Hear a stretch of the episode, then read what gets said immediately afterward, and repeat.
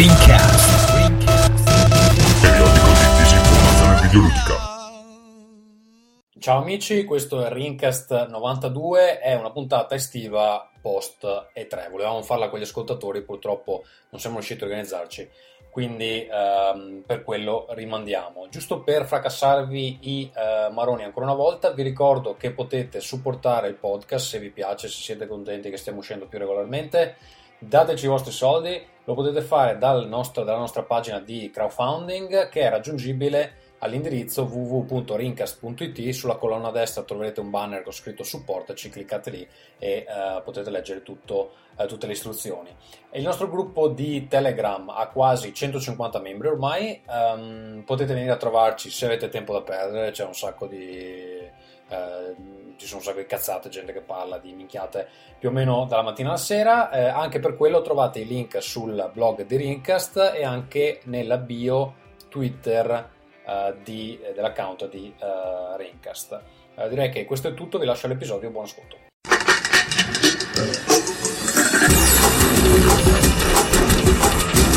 Rincast presenta Nerdcore Cari amici di Rincast, questo è Rincast 92, questa è una bellissima puntata estiva, eh, volevamo fare una puntata con gli ascoltatori, ma ci hanno schifato tutti, gli unici due che volevano partecipare, uno era in Spagna, uno ha detto eh ma no, non ho il microfono, devo aggiornarmi e quindi noi abbiamo deciso di fare una puntata regolare nonostante non ci sia una minchia di cui parlare. Con me questa sera abbiamo grande ritorno di Marco Mottura. Bella, ciao, ciao a tutti, grazie per l'invito. All'angolo destro il signor Ferruccio. Che quando non c'è una minchia di cui parlare io sono sempre qua.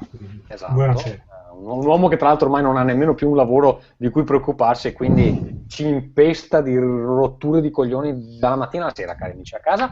Poi abbiamo Simone, il magnifico um, giocatore di Hearthstone e StarCraft che sbatte il suo pene sulla tastiera.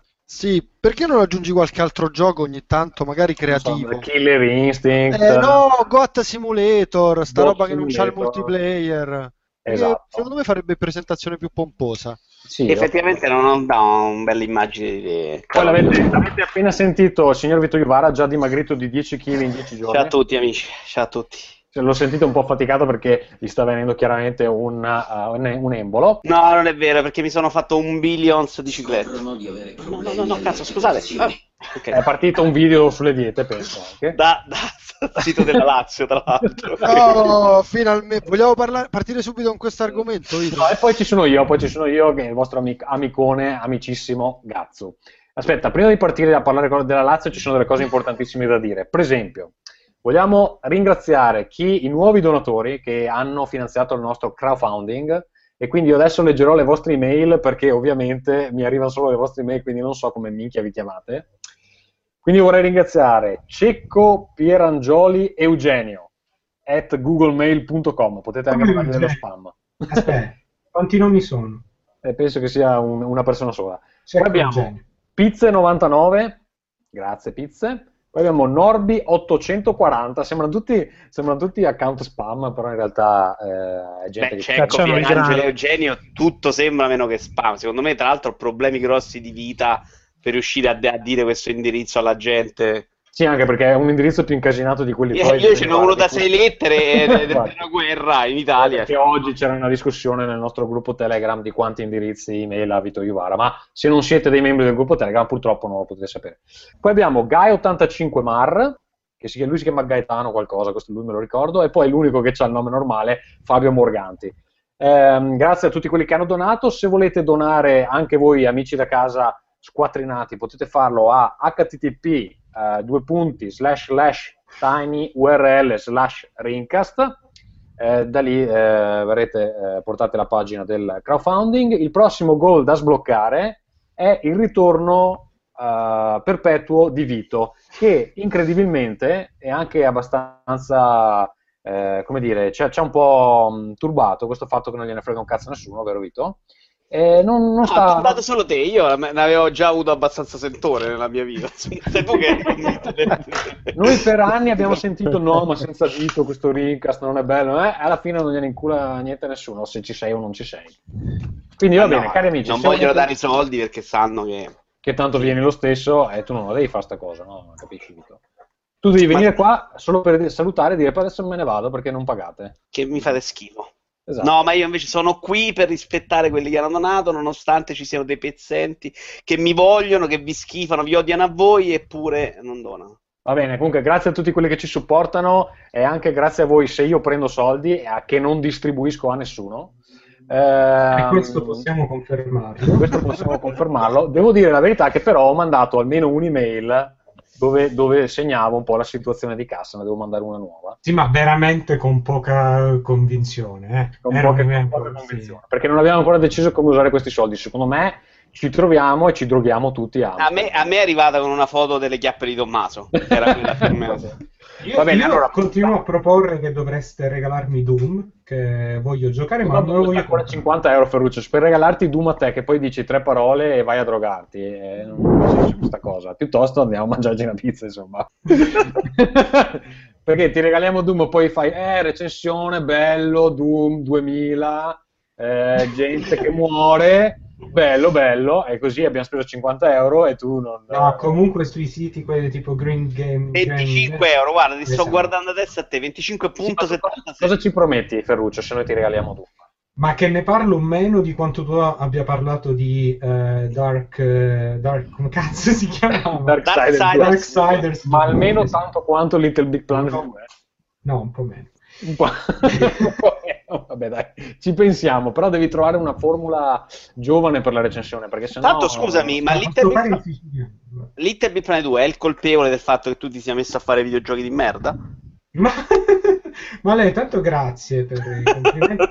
Eh, no, no, no, io sempre l'ho voluti fare, ho sempre avuto questo sogno nelle, nelle mutande. Ci saluta, ci saluta Roberto, tra l'altro, a questo proposito, Ferruccio, dicendo, eh, sta seguendo in diretta, dice adesso mando un'email di Penis Enlarger a tutti, così nelle mutande avrai qualcos'altro di interessante da, eh, da guardare.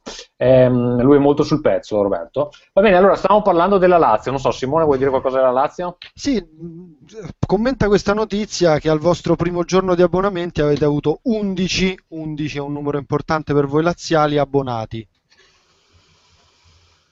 Poi? Vito? Vito? Eh, Vito? Sento, ti sento, ma è una provocazione inutile, insignificante. C'è da dire che quegli 11 non stanno parlando di scudetto, tra le altre cose. Però questo è un podcast in cui non capiscono questa ironia molto, molto forte nei tuoi confronti. Quindi andrei Vabbè, avanti. dai, però comunque insomma a livello economico sapranno che se una squadra al primo giorno di abbonamenti fa 11 abbonati c'è qualche problema. Ecco. Va bene, allora, I problemi ce ne ha tanti, però di buono c'è che la Lazio ha cancellato i dati del secondo giorno per non far sapere Perfetto, allora questo è un bellissimo podcast di videogiochi del calcio, non ce ne frega un cazzo, era solo per farvi dire qualcosa. Io farei partire il nostro amicone eh, Marco Mottura che eh, tu sei stato alle tre Marco? Sì, sì, sì. sì. Ok, perché non mi ricordo mai dove vai, dove non vai, sei un No, uomo no, mondo. alle 3 ci vado sempre. Ci sei andato sempre, va bene, poi ne parliamo in caso, però eh, io f- ti farei partire con eh, il eh, bellissimo resoconto della tua vita personale, Casa Marco, che ancora non ha una sigla, perché purtroppo i nostri ascoltatori, oltre ad essere pezzenti che non ci pagano, non ci fanno neanche più le sigle. Eh, Ma come non ci pagano? Hai detto che fanno un sacco di soldi che non ci dai. Sì, ma pochi. ma- eh, Tanto scusami, ma bene. 70, 70 euro al mese sei arrivato. Io Sono voglio fare- pochissimi. Sono 70 dollari, però sì. E beh, oh, col cambio... Poi perché ogni mese ti compri Doom. Ogni Sai mese che cioè. Infatti, ma- una roba. Per quelli che donano tipo 2 dollari con eh, PayPal, eh, 48 centesimi se li frega PayPal, quindi alla fine arriva il diciamo Vabbè, ma 75%. che cazzo, che tirchio, che te ne frega, apprezza il gesto, mamma mia. No, No, no, Mamma mia. Mamma Eh, mia. gli starà da 8 piotte l'anno, eh, però vabbè, fate voi, insomma. Eh, vabbè, dai, io voglio smettere di lavorare, questo è il segreto del, del mio successo. Va bene, ehm, allora dicevamo, Marco, tu ti è successa una cosa molto bella. Sì, eh, inaspettata. Avevo parlato forse tipo un anno fa, proprio qua, del fatto che volessi prendere un cane, eh, e invece dal nulla ho preso un gatto. Nel senso che eh, ho assistito, sì, no, più o meno, ho assistito con la mia compagna a un brutto episodio di una tizia che abita in una casa qua vicino che sostanzialmente ha abbandonato un gatto. Il giorno dopo averlo, averlo presentato, tra virgolette, alla, alla mia ragazza dicendo oh, guarda che bella la mia gattina, eccetera, eccetera. Eh, passa veramente un giorno e trova questa gatta in cortile e la mia ragazza va a dirle ma guardi che c'è la sua gatta giù, eh sì, basta, tipo non, non la voglio più, ne ho presa un'altra, si è preso un cucciolo nel frattempo.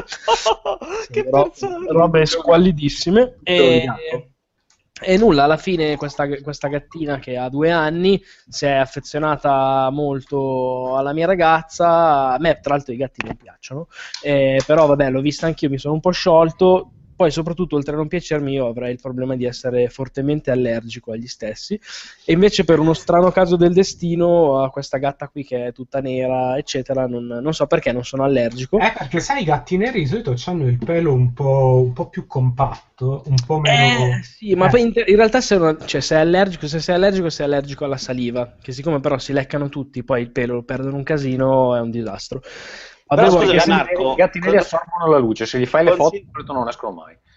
Considerando il fatto che non volevi un gatto, che sei allergico, possiamo dire che dentro la casa non conti un cazzo? Assolutamente, assolutamente sì. No, ma in realtà dentro casa però devo dirti che l'ho voluto portare io, perché prima l'abbiamo tenuto per qualche giorno nell'ufficio della mia ragazza, anche per vedere un po' come stavo io Ma sostanzialmente. no, ma povera gatta. E no, stava tranquilla, eccetera. Io non sono morto e l'abbiamo portata in casa, ce l'ho da un mesetto.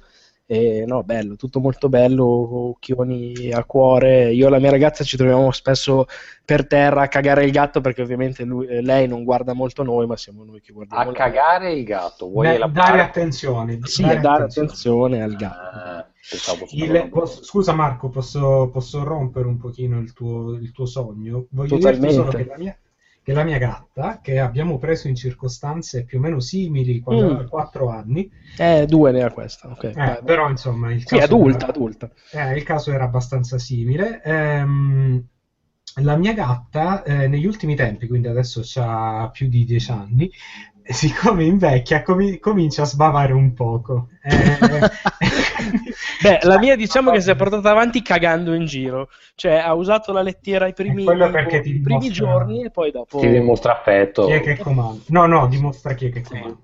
Dimostra che devi sugare in silenzio, credo. Esatto. e pulire stronzi di mattina presto. Va bene, però dai, questa era la mia, la mia notizia di casa Marco, che di solito non ho mai molto da raccontare. Questa alla fine una delle poche cose belle che mi sono successe in questo 2016, però è, bella, è bella forte.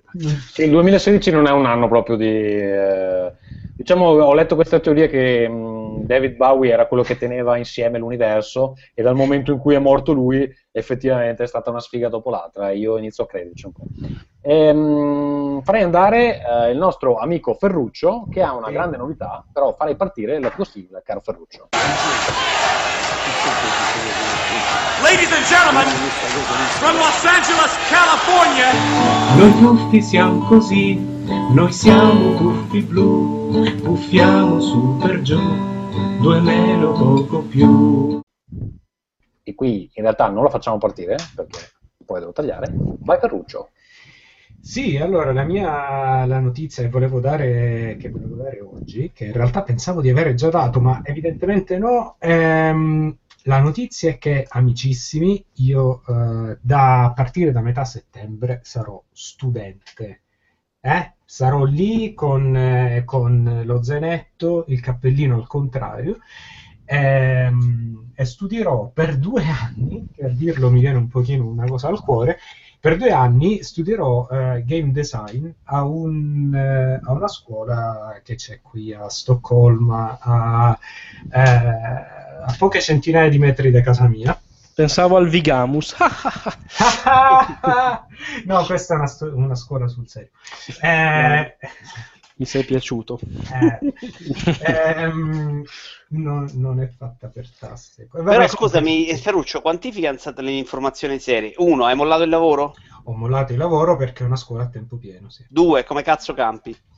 Camperò, grazie al fatto che sono una persona seria e metto da parte i soldini, eh, non è che faccio qua la cicala, faccio un po' la formichina, quindi insomma un po' il risparmio, un poco, eh, un poco il fatto che in, in Svezia eh, lo Stato ti dà dei soldi quando studi e in più hai la possibilità di, di fare un prestito, di prendere un prestito da studente che poi ripaghi solo quando, solo quando lavori.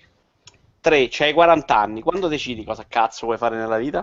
Ma guarda, in so realtà io che ho 40 anni, eh. a parte ne ho 33, infatti. Comunque, no, no, no, no. Vabbè, ma questo, guarda. Simone, è... ma tu te li porti benissimo, Ferruccio no. io Infatti io ho pensavo che fosse 15. tipo co- coetanei, invece... No, io ne ho 15, ma li porto molto male.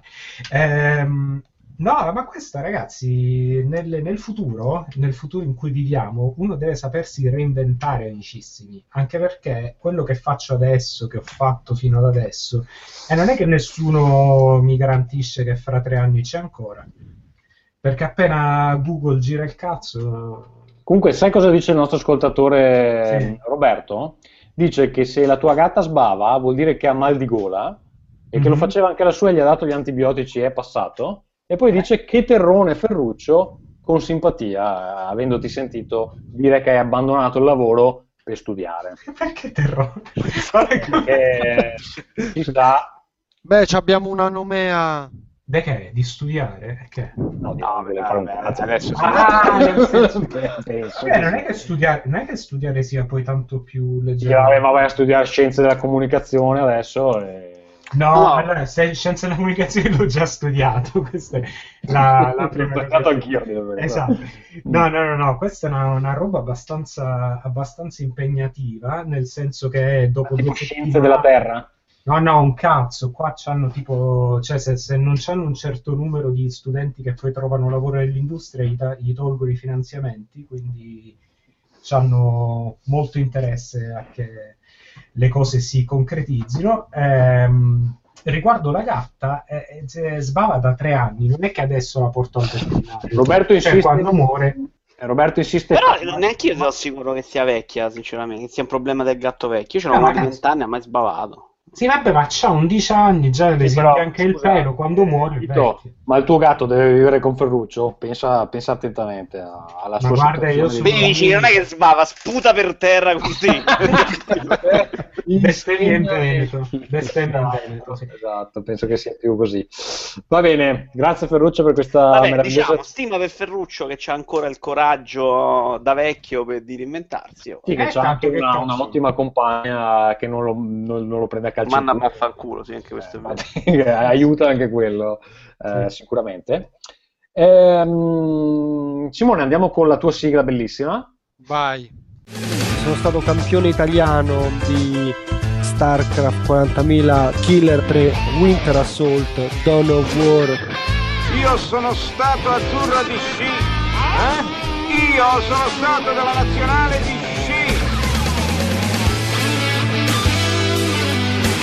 stavo per battere il cazzo sulla tastiera così gamble Che bravo! Te lo dimostrerà.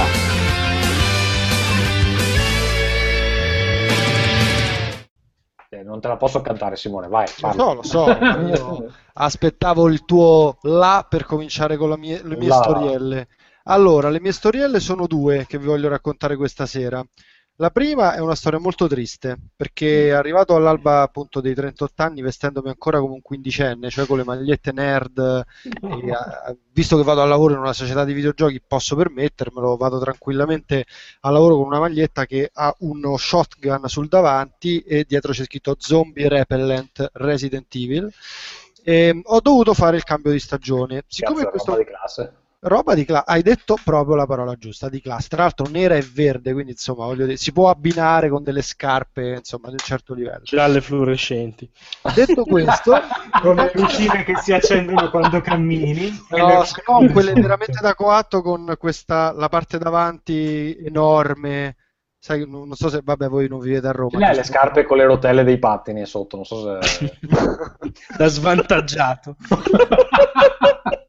Ho immaginato Simone coi pattini. No, a me invece mi devi immaginare con quelle che hanno allora le dita. Sai che ci sono quelle scarpe che tu Ah, puoi sì, da correre. Esatto, Da correre, quelle lì. moltissimo. Pensa se vado al lavoro con quelle la maglietta Quelle lì e le ruote, però. Va bene, dai, insomma... Allora, ho dovuto fare il cambio di stagione. Mia moglie ha dovuto per forza assistere perché ha detto che c'erano certe magliette che non but- dovevo assolutamente buttare. E trovando buchi, beh, ma in verità, dai, non erano tanti, non si vedevano secondo me. Poi Poi nessun maledetto il femminismo. Esatto, No. esatto. Ho dovuto Questo- buttare tantissime delle mie magliette nerd. Ah, ma proprio ti ha costretto a buttare le tue magliette, a distruggere i tuoi sogni così. Cioè, ma neanche, neanche non, è, non è che mi ha costretto, è fondamentalmente io ho accettato nel dire che effettivamente Non mi acco, ho voluto troppo io. Ho scelto io di che è fare. stata una mia scelta, capito? Ecco, cioè. Eh, Però lei però alcune sarebbe, sarebbe finito se non Esatto, avrebbe visto la figa nel 2046. Esatto, e qui forse chissà è andata così, ma forse invece ho deciso io e alcune le sono riuscito a salvare con un abile trucco, le ho messe in un soppalco, in una scatola che lei non vedrà mai, solo per ricordo chiaramente, e le altre invece... Scusa, ma neanche, scusa, de- di solito c'è una scala per cui maglietta che ti metti per andare al lavoro è abbastanza in alto nella scala. al Certo, quelle erano, erano pigiama, molto cioè, in alto chiaramente. maglietta cioè. che tieni a casa e ancora più in basso c'è pigiama. Eh, ma forse quelle magliette erano ancora più basso di me. No, e sotto Ancora più in basso c'è per torneo di Magic, eh? Mamma mia, mo con sta storia, eh, basta, eh. Nel torneo di Magic. Basta. Sai cosa? Sta cosa delle magliette in soffitta mi ricorda una mia amica quando sono venuto a fare l'Erasmus qui la prima volta, che si era invaghita di uno, eh, e però siccome praticamente tutti i loro mh, incontri avvenivano sotto l'influsso di sostanze alcoliche, continuavano a mollarsi, a mettere insieme, a mollarsi, eccetera, no? Quindi lei tipo cancellava il suo numero di telefono dal, dal- dal telefonino, però se lo scriveva su un foglietto di carta che inseriva in una fessura nel muro convincendosi che comunque non l'avrebbe mai più richiamato. Però è chiaro che se ti nascondi il numero dentro una fessura sul muro, poi la prima cosa che fai appena sei un po' ubriaca, vai a prendertelo e, e lo rimetti dal telefono. E E vai chissà, posso fare questo esperimento? Mi ubriaco fino a barcollare e vediamo se poi esco con una delle mie mogliette bucate, insomma. cioè. Va bene, Vabbè. l'altra storia che volevo raccontarvi invece è una storia di lavoro che mh, er- riguarda i videogiochi, anche questa, perché le mie magliette nerd chiaramente ricordavano i videogiochi, e, e mi è successo al lavoro di, io rispondo anche alle mail che ci arrivano su tutti i nostri giochi, prodotti e quant'altro. Una delle, eh, dei prodotti su cui riceviamo più richieste sono le nostre avventure grafiche Haunted Manor 1 e 2, che tra l'altro Vito e qualcun altro di voi, se non sbaglio, hanno giocato. Sono delle avventure alla Mist. Allora mi arriva questa mail fantastica eh, di una nonnina che ehm, in pratica mi chiede come si doveva superare un pezzo perché lei non era riuscita a capirlo e la sua motivazione che mi aveva scritto era perché io eh, sto giocando con la mia nipotina e non voglio eh, farle vedere che sono stupida e non riesco a capire come No. si va avanti nel gioco. È una No. cosa che a me mi ha proprio esatto, cioè fatto venire la stessa, Sì, diciamo Hai risposto, guardate che Haunted Menor è un gioco stronzo, difficile alla morte come pochi. Non solo, gli ho risposto questo, gli ho risposto che è una mail che eh, chiaramente mi, mi rende felice di lavorare, di fare il mio lavoro perché a parte insomma nonnina con nipote che giocano allo stesso videogioco insieme è una cosa veramente che un po' insomma è carina per questo mondo, soprattutto per uno che Le ha anche, lei ha anche risposto di stare attenta che la nipote le ha somministrato questo videogioco così lei si distrae e nel frattempo le fotte i soldi del portafoglio. no, questo non gliel'ho detto. Però secondo me sta facendo proprio quella la piccola americana Le- Daisy. quelli un po' difficili, esatto, si è così. fatta gli orecchini e i piercing Esatto. e la nonna sta cercando di finire ancora il Però, gioco. però scusa Simone, potevi anche dirle come andare avanti nel gioco in tutte queste Sì, chiaramente l'ho fatto nella maniera più eh, chiara possibile. Lei mi ha ringraziato e insomma, sicuramente è andata avanti. Poi, tra l'altro, non so come sia riuscita ad andare ancora avanti perché il gioco, come ha detto Vito, è molto difficile. Il 2. e- Sì, sì, io mi sono e- bloccato. ma Me l'ho mandato a fanculo poi perché in tutto Vabbè, mi- Giuseppe, tanto tu mi mandi a fanculo per qualunque motivo. Non a te, al gioco, no a te, a te ti voglio bene, sei cliente, ti voglio bene. ah, ormai. Allora basta prendermi per il culo. Eh. Vai, la no, mia casa. no. non ce la posso fare, te lo posso promettere, Simone, sinceramente. Va bene. Ehm, Ah, altra cosa, scusa, mi si è rotta la Eh, Wii U. allora Questo è molto grave. Mi si è rotta la Wii U ed è molto grave. Ecco, volevo dirvi E che cazzo giocherai adesso? Eh, so, infatti, è un vero Come problema. a romperla che è a prova di Eh, io ho un figlio piccolo, ha un anno e mezzo, il suo gioco preferito è quello di andare a toccare la Wii U e fare esci, entra, esci, entra, esci, entra con il CD. No, Io- chiaramente no. ci sono situazioni in cui io non stacco il cavo perché magari una volta mi sarò dimenticato e il risultato eccolo qua. La gatta di Marco è stata abbandonata per molto meno, secondo me. Infatti, Sì, sì, anche secondo me.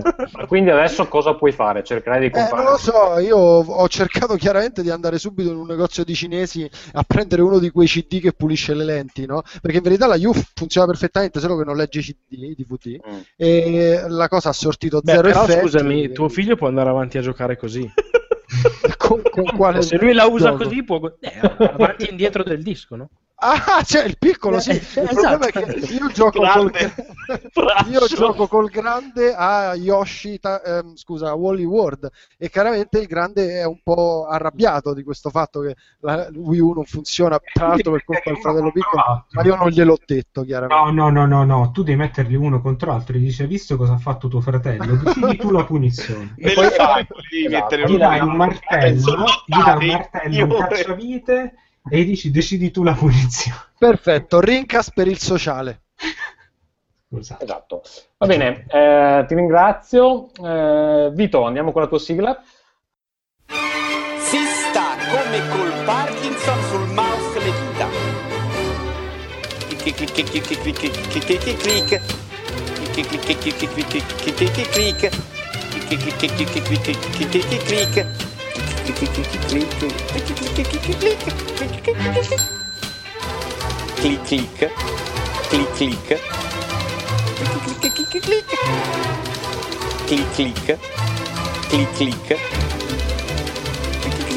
Clic. Molto bella, molto bella la tua sigla. Eh, parlaci della tua meravigliosa vita. Ma guarda, io sto andando avanti con la mia dieta, in cui questa volta per, per motivarmi è partito anche Game of Kilos, che è tipo un documentario passo passo, e poi però volevo infamare... possono trovare i nostri ascoltatori, Vito? Dai sempre scusa. più un po' meno sciatto e approssimativo. Cosa, scusa? Dove lo possono trovare questo? Ah, su YouTube, Game of Kilos si chiama, ma i nostri ascoltatori già lo sanno, eh, perché ci mancherebbe. Eh, no, volevo invece infamare PS Vita, perché che- di cui ero innamorato fino a 5 minuti fa. Il problema è che ho scoperto che se cambi account devi tipo spaccare la console, ma, eh, formattare tutto, perché non ti permette di mettere il secondo account, che sicuramente è una cosa conosciutissima, ma che ho scoperto adesso perché non mi serviva, insomma. Siccome ho fatto degli acquisti con il- l'account nuovo che avevo usato su PlayStation 4, scoprendo come un coglione che tra l'altro Okami HD l'avevo già comprato col vecchio account. Oh, me, la- me lo ricordavo, però sono andato nello storico, dico non c'è, ma chi cazzo se l'ha ricordato che c'aveva un altro account? Mamma mia, E vabbè, comunque... Io sto qua ad aspettare per Doom. Mamma. Eh, vabbè, ho fatto questa cosa. Sì, tra l'altro neanche poco, 15 euro questo cane, buttati così. Vabbè. Comunque, niente, non potevo giocare però a Severed che mi ero scaricato su PS Vita Bello, perché Severed è bello. Ho dovuto riformattare la console, mettere i nuovi dati dell'account e, e riformattare la memory card. Cioè, che la- non permette di cambiare account, che non capisco, di cui non capisco il senso. Sta cosa io la sapevo, però non mi ricordo come l'ho scoperta. Eh, comunque è vero, una volta che hai l'account non, non c'è modo di fare il login con Sì, sì, ma è una scelta, penso, contro l'uso di due profili, ma è fuori idea. È come se ti dicono, se vuoi usare Netflix con un altro account, formatta il PC se non lo vuoi fare. Cioè, Eh, però sì, appunto su, PS, su PS4 si può fare sta cosa, insomma, puoi Esatto, cambiare ma account. che ci mancherebbe, cazzo, ne ho 18 d'account su PlayStation. Vabbè. Eh. Comunque è una cosa fuori di testa e quindi vita è, è normale che Ma tanto non ci gioca nessuno, non Eh, se ne è so. accorto mai nessuno. Eh, sì, infatti io me ne sono accorto dopo 5 anni, in eh. realtà è un po' indicativo, però... Eh, ma Marco, tra l'altro, eh, Severed è uno di quei giochi che ci siamo persi per strada fra le tre cose del genere. Mm. Ehm, ci dici due parole così adesso nelle case che poi insomma possiamo... Ah no, secondo me è molto bello. Tra l'altro adesso dovrebbe uscire anche per Wii U e mi pare 3DS, boh, un'altra, una- forse iOS. una- iOS, iOS. iOS, sì. E quindi secondo me merita di essere recuperato anche perché Ehm, avevo fatto una chiacchierata veloce con gli sviluppatori che sono Drinkbox Studios, quelli di eh, Mutant Mud e Guacamole, esatto. E ricordo l'anno scorso a Cologna questo momento di totale tristezza nel parlare con loro che erano molto entusiasti, molto anche indie come approccio così. Sono un team piccolo e questo progetto nella, nella fattispecie era un mini progetto già all'interno di un team piccolo perché evidentemente stanno facendo Guacamole 2. Eh, però praticamente eh, dicevano che erano rimasti davvero gli unici a credere in PlayStation Vita, tant'è che pure Sony gli aveva tipo fatto i complimenti dicendo "Oh bella, grazie, auguri". E gli ho detto "Ok, ma a parte questo vi, vi danno qualche tipo di supporto, qualcosa?". No. cioè, mi avevano detto così che non, visto che tanto Sony non ne avrebbe proprio palesemente più parlato durante le conferenze, gli eventi, eccetera, quindi cazzi un po' vostri. Beh, io e alla fine dico- Scusa, no, no, Vai, eh, vai, vai. No, no, vai, vai, vai. È che sì, il supporto di Sony è un po' relativo. Per esempio, adesso ti, ti faccio un esempio de- eh, che posso toccare con prima mano. Abbiamo, c'è il Season Pass eh, fuori per Alienation e ha un sacco di problemi perché ehm, negli store, allora intanto a parte che è nascostissimo, però quando lo compri invece di fare come gli altri Season Pass che ti scarica tutta la roba inclusa direttamente, cioè ti dà solo l'accesso a quelle cose là e devi andare per ogni singola item a eh, scaricartela a mano. Il problema è che non tutte le item sono listate nello store, quindi tu le cerchi e non ci sono. E sta cosa qui cioè, è problematicissima per le vendite perché già è difficile trovare il season pass, in più non gli fai scaricare la roba, la gente si incazza, no? Adesso sono giorni non, e non giorni. che- c'era, non c'era pure, per esempio, come si chiama? Eh, che Drive Club. Drive Club aveva più o meno questo sistema, no? Che ti devi scaricare tutto uno a uno. Allora, io non so chi gestisca gli store di PlayStation, ma sono delle scimmie. eh, devono essere t- i trainee dei trainee estivi. e, mm, e tra l'altro i problemi sono diversi a seconda Io dello credo lo store. gestisca Anonymous da 4 anni, un po' di nascosto. Dici che sono loro che tolgono la roba. A un certo punto l'ha detto, senti, non siete in grado, ci pensiamo noi. Quindi, vabbè, cioè, già, già noi che comunque siamo più vicini a Sony ci, c'è questo trattamento qua, nel senso che, che lo store è un caos completo, senza senso. Immagino che eh, loro comunque a sviluppare su Vita, che è una console in cui Sony ha smesso di credere da tempo, alle 3 tra l'altro non è stata nominata una volta. No, no, no, no, zero, Eh, zero. infatti. No, Eh, beh, comunque il gioco alla fine è molto, molto bello, nel senso, vabbè, artisticamente eh, originalissimo e eh, ricercato. Penso che possa piacere molto, così come anche dare un po' fastidio, perché ha questi colori super accesi, un character design molto pittorico, particolare. Mm, Immagino appunto possa anche non piacere un po' schifare proprio per questa attitudine particolare. E l'impostazione è molto carina nel senso che loro hanno voluto creare una specie di Fruit Ninja per giocatori hardcore, quindi sistema di controllo molto basato sul touchscreen, anzi completamente basato sul touchscreen, con in più un innesto di struttura da rhythm game, perché i nemici ti attaccano sostanzialmente su quattro lati diversi, quindi devi switchare tra un lato e l'altro, tra l'altro anche a livello di difficoltà si fa bello bastardo. C'è la parte RPG di crescita del personaggio, che è questa tipa con un braccio mozzato, recuperi i power up tipo Mega Man uccidendo i boss, gli rubi le abilità, eccetera. Ed è secondo me molto divertente, originale e un gioco ben riuscito se siete alla ricerca di quelle cose lì un po' La domanda importante, particolari. prezzo?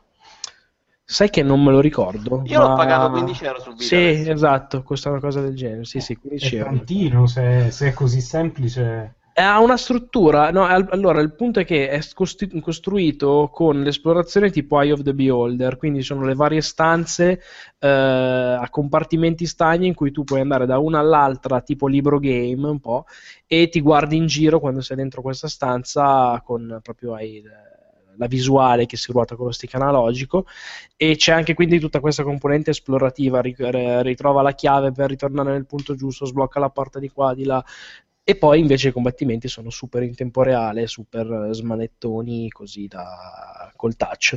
No, boh, bello. Comunque no- non dura pochissimo, eh. Cioè, fai conto che io sono quasi alla fine e sono a sicuramente più di 6-7 ore di gioco. Cioè, non è poco. Ci torniamo dopo che l'avevo segnato proprio come uno degli argomenti di oggi, ma siamo arrivati a 15 euro, è un po' tantino ormai. Eh. No, per un gioco intero. Beh, per se- un progetto tipo così un Fruit sta. Ninja, Io lo- io lo capisco. No, no, beh, per eh, la, la Non base è proprio- Considera che avranno venduto 7 copie, quindi questi Assolutamente 15 euro sì. fanno 100 euro totali, e più o meno il problema credo sia quello. Va bene, andrei con la sigla di Casagazzo, ci stiamo dilungando abbastanza su queste case. Amore, hai fatto la spesa? Casa Gatsu. Amore, hai lavato i piatti? Casa Gatsu. Amore, stacca con i videogiochi che mi sento sola. Casa Gatsu.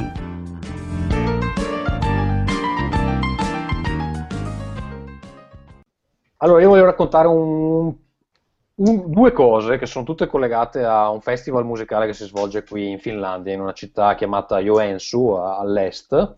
Ehm, credo sia est in realtà, non ho mai guardato la cartina. Ehm, e niente, c'è questo festival musicale dove andiamo ogni anno. Housemark di solito prende dei cottage che ci sono nell'area camping del, del festival. Insomma, andiamo lì. In realtà la musica è più come un sottofondo, si va lì fondamentalmente per cazzeggiare, bere, far casino, eccetera.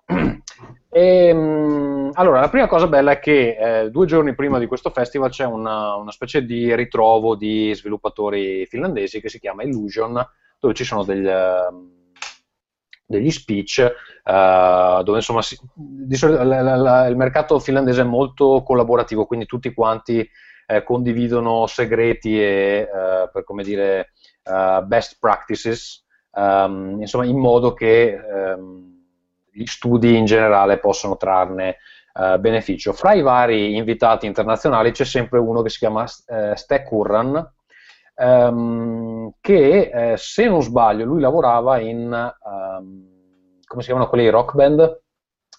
Harmonix. Harmon- mi pare che fosse una- un dipendente di Harmonix, adesso non lo è da un bel po', eh, e lui viene, viene ogni anno a sta cosa, e ehm, è quello che ha fatto il, puzzle game Chime, non so se ci avete mai giocato, Eh, era quel puzzle game che era uscito, aveva anche una- un aspetto ehm, caritatevole, nel senso che una parte degli introiti andavano in varie opere di bene, eccetera. Adesso ce n'è, ce n'ha uno nuovo che si chiama ehm, Chime Sharp, è una seconda versione del, del primo eh, puzzle game eh, con delle nuove tracce musicali, eccetera. E niente, lui è molto interessante perché fa questi monologhi eh, lunghissimi di un'ora che sembrano dei monologhi teatrali.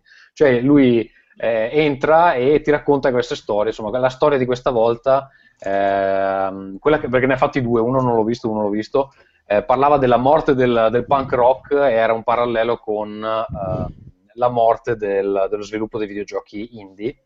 Eh, però è bello come le fa perché è tutta una storia personale su eh, lui e un suo amico di infanzia che insomma non si vedevano da vent'anni e si ritrovano al bar una sera e cercano di intavolare una discussione quando chiaramente non hanno più molte cose in comune e una volta erano tutti appassionati di punk e nel tempo lui è diventato un mega fan di Britney Spears e non sa come dirglielo al suo amico. E quindi fa un'ora di, di- di monologo su questa cosa qua.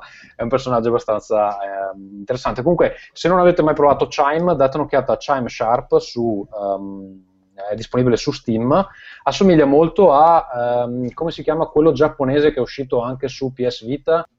Ehm, di Mitsuguchi Eh, Every Extend Extra, Lumines. Lumines è abbastanza simile nel concept a Lumines, cioè c'è questa griglia che bisogna riempire con delle forme alla Tetris, diciamo così. Eh, quando si forma un rettangolo eh, e passa la eh, barra della musica, il rettangolo si riempie e si pulisce quella parte della, della griglia e si, insomma, si fanno dei punti, eccetera. Però eh, insomma, è, ehm, si coordina con, con con la musica in sottofondo. Quindi, insomma, se vi piace quel genere lì, eh, date un'occhiata a Chime Sharp. L'altra cosa che volevo dire è ehm, che è successa questa cosa mh, durante questo festival, chiaramente, eh, essendo in Finlandia si beve dalla mattina alla sera, la gente è abbastanza fuori testa a una certa ora della notte. Eh, una sera torno, ehm, vedo che eh, sono in questo cottage con ehm, tre colleghi, due stanno dormendo, eh, una terza non è ancora rientrata, lei sta al piano di sotto, io vado al piano di sopra e vabbè. Mi, si- mi metto a letto, eh, non riesco a dormire, a un certo punto sento la porta che si apre, dico vabbè sarà lei, Ehm, sarà lei e sento che va in bagno. Eh, va in bagno e visto che sono lì disteso a letto dico "Ma magari prima di dormire vado a farmi un'altra pisciata quindi scendo le scale tra l'altro ripidissime che è una cosa super eh, pericolosa in un cottage pieno di ubriachi Eh, scendo le scale mi siedo sul divano eh, attendo che la porta del bagno si apra insomma a un certo punto si apre ed Esce esce una, esce no. una che non so chi cazzo sia Ah, ok. esce sta bionda e erano delle tre di notte E dire sta bionda in Finlandia è come dire sta tizio. eh, quindi- sta tizia, insomma, eh. e dico tu chi cazzo sei? E lei mi risponde così. "Eh, eh, eh." e poi si fionda in terrazza eh, e eh, collassa su una sedia senza proferire parola. Al che io la guardo un attimo allibito e so, questa qui fondamentalmente eh, è entrata nel cottage sbagliato perché si assomigliano tutti, no? Quindi era ubriaca, è entrata nel cottage sbagliato, mi ha pisciato, ha pisciato nel mio cottage, tra l'altro mi ha anche lasciato una striscia che è abbastanza poco simpatica. E, e niente, poi cosa? poi è andata a dormire sulla mia sedia in terrazza che io ho chiuso la Una porta striscia di cosa, Tommaso? non, non- non elaboriamo. Oh, E- Lei non ha pisciato. No, sì, non so, ha- c'è, eh, c'ha il culo sporco, non so dirti come. Ah, Dio, Sì, sì. Dio, Ah. ma perché? Eh, infatti, e, e niente, io ho chiuso la, la porta della terrazza e sono tornato a letto. Però è stato un momento molto bello perché insomma, mi è- mi è- c'è stata questa sorpresa di, di questa tizia che entra a caso. Nei paesi nordici che la gente entra nelle case senza motivo. Io ricordo ho fatto un capodanno in Danimarca in cui bussavamo alle porte e ci aprivano e facevamo capodanno con loro. Così, senza- sì, sì, poi in grande amicizia, poi Eh. fare un po' quello che vuoi nelle case Dal mio stupore, insomma, la gente non ci prendeva a male parole. vabbè. Ma Va bene, mondo. eh, direi che ehm, abbiamo finito con le case, possiamo passare agli argomenti della serata. E cioè, eh, io partirei con Marco, visto che sei stato alle tre. Eh, Sì. beh, raccontaci un po' com'è stato quest'anno, l'esperienza, cosa ne pensi, anche a mente fredda. Eh, allora, se devo dire che vabbè, eh, cioè, devo, devo scindere secondo me l'esperienza personale del fatto di Los Angeles, che è sempre un po' una merda, ma alla fine è arrivata quasi a piacermi. Tra l'altro ho scoperto un, un posto nuovo quest'anno per caso, grazie a Google che ha suggerito a Mattia questa libreria fantastica che si chiama eh, The Last Bookstore. Se capitate a Los Angeles, sta in downtown ed è veramente un posto formidabile, tutto pieno di libri strani, cose particolari, edizioni limitate, cioè c'erano libri firmati da Hemingway in vendita per intenderci, eh, robe, robe del genere e una valanga di poi cazzate anche strane, appunto, cose così, veramente un bellissimo posto. Dico, al di là dell'esperienza quindi di Los Angeles, che per me è sempre galvanizzante, sempre bella, eh, le tre come manifestazione quest'anno, secondo me, non è stata un, un granché, un'edizione un po', un po' moscia, vista dalla, eh, col fatto di, si sapeva già, delle defezioni abbastanza eccellenti, no? Di mh, Electronic Arts che ha fatto l'evento un po' poi per i cazzi suoi fuori, Activision, mancava Disney, mancava Wargaming, mancava, mancava un, po di, un po' di ciccia e quindi Beh, anche alcune... Nintendo, eh. Sì, bravo, anche Nintendo. Eh, alcune delle hall erano proprio Oddio, fisicamente... scusa, Nintendo c'era con il Teleton della, della partita. Vabbè, ma nel Sì, senso... sì, no, però, però Nintendo anche fino a un certo punto, nel senso che adesso ci arrivo, lo stand di Nintendo c'era ed Era era bellissimo, grosso. Ed era bellissimo, esatto. E, e tra l'altro sicuramente quello più preso d'assalto dalla gente. Ehm, mentre si respirava un po', soprattutto nell'altra hall, eh, una certa sensazione di vuoto e di spazio, che da un lato è, come dire, era anche rinfrescante in senso letterale e in senso di ascelle. Nell'altra invece era un po', un po' sfighe perché cioè, dove c'era una volta, mi ricordo Activision, non sto scherzando, c'erano dei divani. Eh, e quindi, vabbè, dava un po' l'idea di, di edizione un po' in tono minore. Dove c'era l'erba. Adesso Eh, c'è. esatto. E no, Nintendo però aveva nel, nel suo E3 particolare, eh, aveva comunque lo stand molto, molto figo, tutto chiuso, pieno di diorami, di robe di Zelda, l'avrete visto, e davvero era super preso d'assalto, cosa che tra l'altro secondo me eh, rende ancora più paradossale il tutto, sia il fatto di far aspettare così tanto per Zelda, sia di Qual- posticiparlo, Qualcuno sia di... suggeriva che fosse un po' ingegnerizzato in quel modo per far sembrare che ci fosse più interesse del, del previsto. Eh beh, oddio, interesse per Zelda c'è. Se c'è una Beh, però no, aspetta, in che senso è ingegnerizzato stand? le code erano lunghe eh, perché Eh, c'erano no, mica tanto. Ma no, no, no, non ce n'erano poche. eh. siccome Cazzo. c'avevano solo quel gioco lì eh, No, no, di postazioni non ce n'erano poche. C'erano, penso, il numero di postazioni che avrebbero avuto comunque in totale, cioè con anche portando diversi giochi. Anzi, direi di sì a, a naso. Come spazio era lo spazio solito più o meno. No, no, ma poi in quei giorni se ne è parlato un casino. No, e poi Anche- c'erano anche file fuori proprio-. Addirittura vi dico solo che c'erano due file, facevi una per giocare e una per guardare. Cioè, quindi secondo me significativo. Però vabbè, non è stato un E3 meraviglioso. Via, mi- la cosa che mi porterò, mi porto a casa che mi è piaciuta di più, al di là della conferenza di Sony, che secondo me è stata fantastica, proprio anche lì da vedere come effetti scenici al teatro, molto bella. Lo show, Eh, lo show proprio, dai, è stato... Eh, con Lo l'orchestra, show è stato eh. bellissimo, sì, l'orchestra, fantastico. Eh, il solito casino di, di hippie folle di Devolver. Ho giocato a Genital Justing, il, gio- il gioco quello dei cazzi che si devono inculare. Ho giocato con, con il controller proprio dei dildo veri che avevano montato e avevano vestito con Usati, dei. l'altro. E avevano vestito con dei, dei vestitini delle Barbie, cioè questi arrivavano, oh guarda gli ho messo il, il- il cappellino da Posso chiederti cowboy. su Devolver? Perché loro eh, si sono presentati con dei camion fuori dalla Sempre lo fanno, lo fanno da anni. in, in segno di eh, sprezzo. Ma perché c'è sta cosa che va avanti? No, allora, lo fanno da anni. In realtà loro non fanno i camion, i camion li mette l'ESA, cioè c'è questa storia fantastica. Loro, eh, siccome mettere un- allestire un- uno stand dentro le tre ha dei costi assolutamente proibitivi, loro un po' per ripicca, un po' perché sono Scusa, appunto, è quelli diversi. Space Agency, che cos'è? L'ESA è l'ente che organizza le tre. Non so per cosa sia la sigla, non me lo ricordo, però vabbè, eh, sono, sono loro. Eh, tipo, esatto, saranno Quella del film così. dei Simpson, probabilmente. E praticamente eh, loro si sono presi eh, lo spazio fuori in uno dei parcheggi antistanti la convention e hanno, ma un parcheggio piccolino, eh, e hanno montato delle roulotte, lo fanno da almeno tre anni, se non forse addirittura quattro, eh, e hanno montato delle roulotte dove sostanzialmente han- creano questa specie di proprio parcheggio che sembra un po' una comune hippie dove si può mangiare e poi vai anche a provare i giochi. Più ci sono tutto uno spazio tipo sala giochi con giochi loro, c'è Broforce, c'erano tante, tante robe.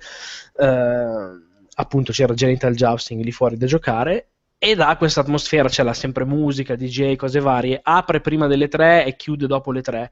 Il punto è che sta roba è arrivata a dare parecchio fastidio appunto agli organizzatori delle tre, tant'è che quest'anno hanno addirittura eh, affittato loro stessi pa- il parcheggio anti- pi- ancora più vicino alla convention, sempre parliamo di eh, centro di Los Angeles, quindi esterno, vicinissimi allo Staples Center dove giocano i Lakers.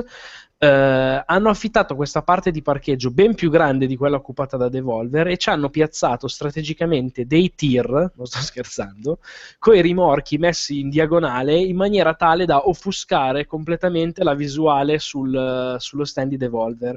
Quindi tu passi dalla macchina o, o esci dalle tre e Non se non vedi. sai che è lì non li vedi, esatto. Loro hanno messo un pallone aerostatico con scritto Devolver, che c'era già anche gli anni scorsi, che quest'anno aveva ancora più senso, però in realtà non li vedi. Ma E- quindi Vabbè, c'è- però effettivamente, scusami, se, se l'organizzazione delle tre eh, spende soldi per affittare il posto, fa- È così. il fatto che Devolver vada e un po' stia lì a rubargli, cioè a, Sì, sì, a della visibilità Certo, cambio, però c'è un po' tipo il club che invita la band, eccetera. Se vuoi vedere la band, paghi il biglietto. Se vuoi ballare fuori in strada dove c'è il musicista di strada che con, con le- con le sue pentole, che, che batte con le pentole, guardi quello, insomma, c'è un po' diverso comunque. Beh, è un po' un, secondo me un po' un mix tra le due cose, nel senso che è vero che è una manovra un po' paracula, secondo me adesso la fanno pure abbastanza per eh, ripicca, cioè un po' per far vedere che sono quelli diversi, quelli che se lo possono permettere, perché oggettivamente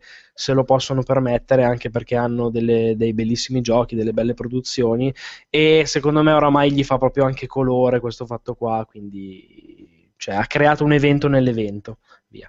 Che poi era in realtà già una strategia che usavano anche negli anni scorsi, eh, perché io per esempio ricordo quando era uscito Homefront di THQ, THQ aveva fatto, aveva co- comperato gli spazi degli stessi parcheggi da fuori, tu praticamente se andavi e ti mettevi la bandiera della Corea del Nord, quell'anno lì, fuori sulla macchina, il parcheggio te lo pagava THQ.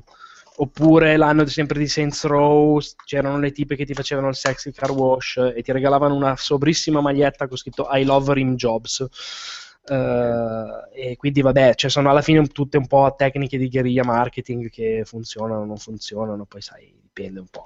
Va bene, ma ascolta, se devi dare un giudizio, come lo vedi le tre? In che stato di salute sta cambiando? Deve cambiare? Cambierà? È una bella domanda, non lo so, La- lo, lo davo per spacciato prima di questa edizione, sinceramente. Hanno, dato, hanno rinnovato in teoria il contratto per altri quattro anni con Los Angeles, che può voler dire tutto, voler dire niente, nel senso che eh, l'ESA appunto ha detto continueremo a farlo e continueremo a farlo a Los Angeles, ma se poi i publisher singolarmente si defilano, come hanno fatto appunto già EA eh, e gli altri, eh, sì, possono pure farlo, però poi finisce che diventa Luca Comics, cioè che si finiscono a metterci dentro gli stand di, non so, venditori di fumetti o robe del genere, perché se poi i publisher, ripeto, si fanno gli eventi per i cazzi loro, Sì, ma il loro problema possono dei publisher, scusa, non è quello di eh, avere la stampa tutta in un posto. È un fatto delicato, un fatto di visibilità che si contendono tutti, ma d'altro canto è impossibile pensare che a qualsiasi tipo di evento possa mai arrivare la, la quantità di stampa che c'è per un evento come, come le tre. Fra l'altro, Cioè, fra l'altro è interessante che pure il San Diego Comic Con è un po' ehm, vive una situazione un po' analoga, eh, nel senso che ci sono alcuni che non ci vanno. Tipo, Guarda, io ti dico, scusa se ti interrompo, l'anno Sì, sì, scorso io sono andato al Comic Con di New York, non ero mai andato, sono andato a farmi le ferie a New York, in quel periodo lì c'era il Comic Con, le ho prese apposta in quel momento anche per vedermi una convention così. E devo dirti che però il Comic Con, almeno quello di New York, è più piccolo di quello di San Diego, ma non di tanto. Eh, è proprio strutturato in una maniera completamente diversa. Cioè, c'hanno i panel fighissimi con quelli di Game of Thrones, eh, Walking Dead, eccetera, ma la, la superficie di convention è molto diversa dalle tre, nel senso che veramente ha magari lo stand della Funko che è gigantesco con eh, i pupazzetti e robe super fighe, ma accanto alla bancarella super sfighe con eh, i, i- i giocattoli del 1980 usati, che sono bellissimi, ma ti dà proprio la dimensione del tizio che li colleziona, si prende lo stand di 3 metri e se, li- e se li va a vendere lì che è una realtà, una logica proprio diversissima da quella di un, di un E3 a caso. Ecco. Sì, ma nel Che- senso che comunque cominciano a esserci alcuni, alcuni publisher, insomma, alcuni- alcune case cinematografiche che, che non vogliono Ah, sì, sì, partecipare. che non vogliono andarci. Sì, sì, sì, ci può stare. Ci sta. Non lo so, Beh, è difficile vedere cosa succederà. hanno subito un po' un calo di, di interesse. Insomma, quelle automobilistiche per dire sono tipo quasi, quasi sparite dal mondo con, con tanti litigi, alcune sono proprio state tolte. Insomma, c'è proprio un problema di spese di immagine. Cioè, una volta andavi in fiera perché c'era tutta l'industria, ti vedevano solo Eh, là. certo, certo. Oggi c'hai mille modi per farti vedere, quello della fiera è probabilmente il peggiore. Ovviamente, no, la gente non ci vuole spendere soldi, ecco.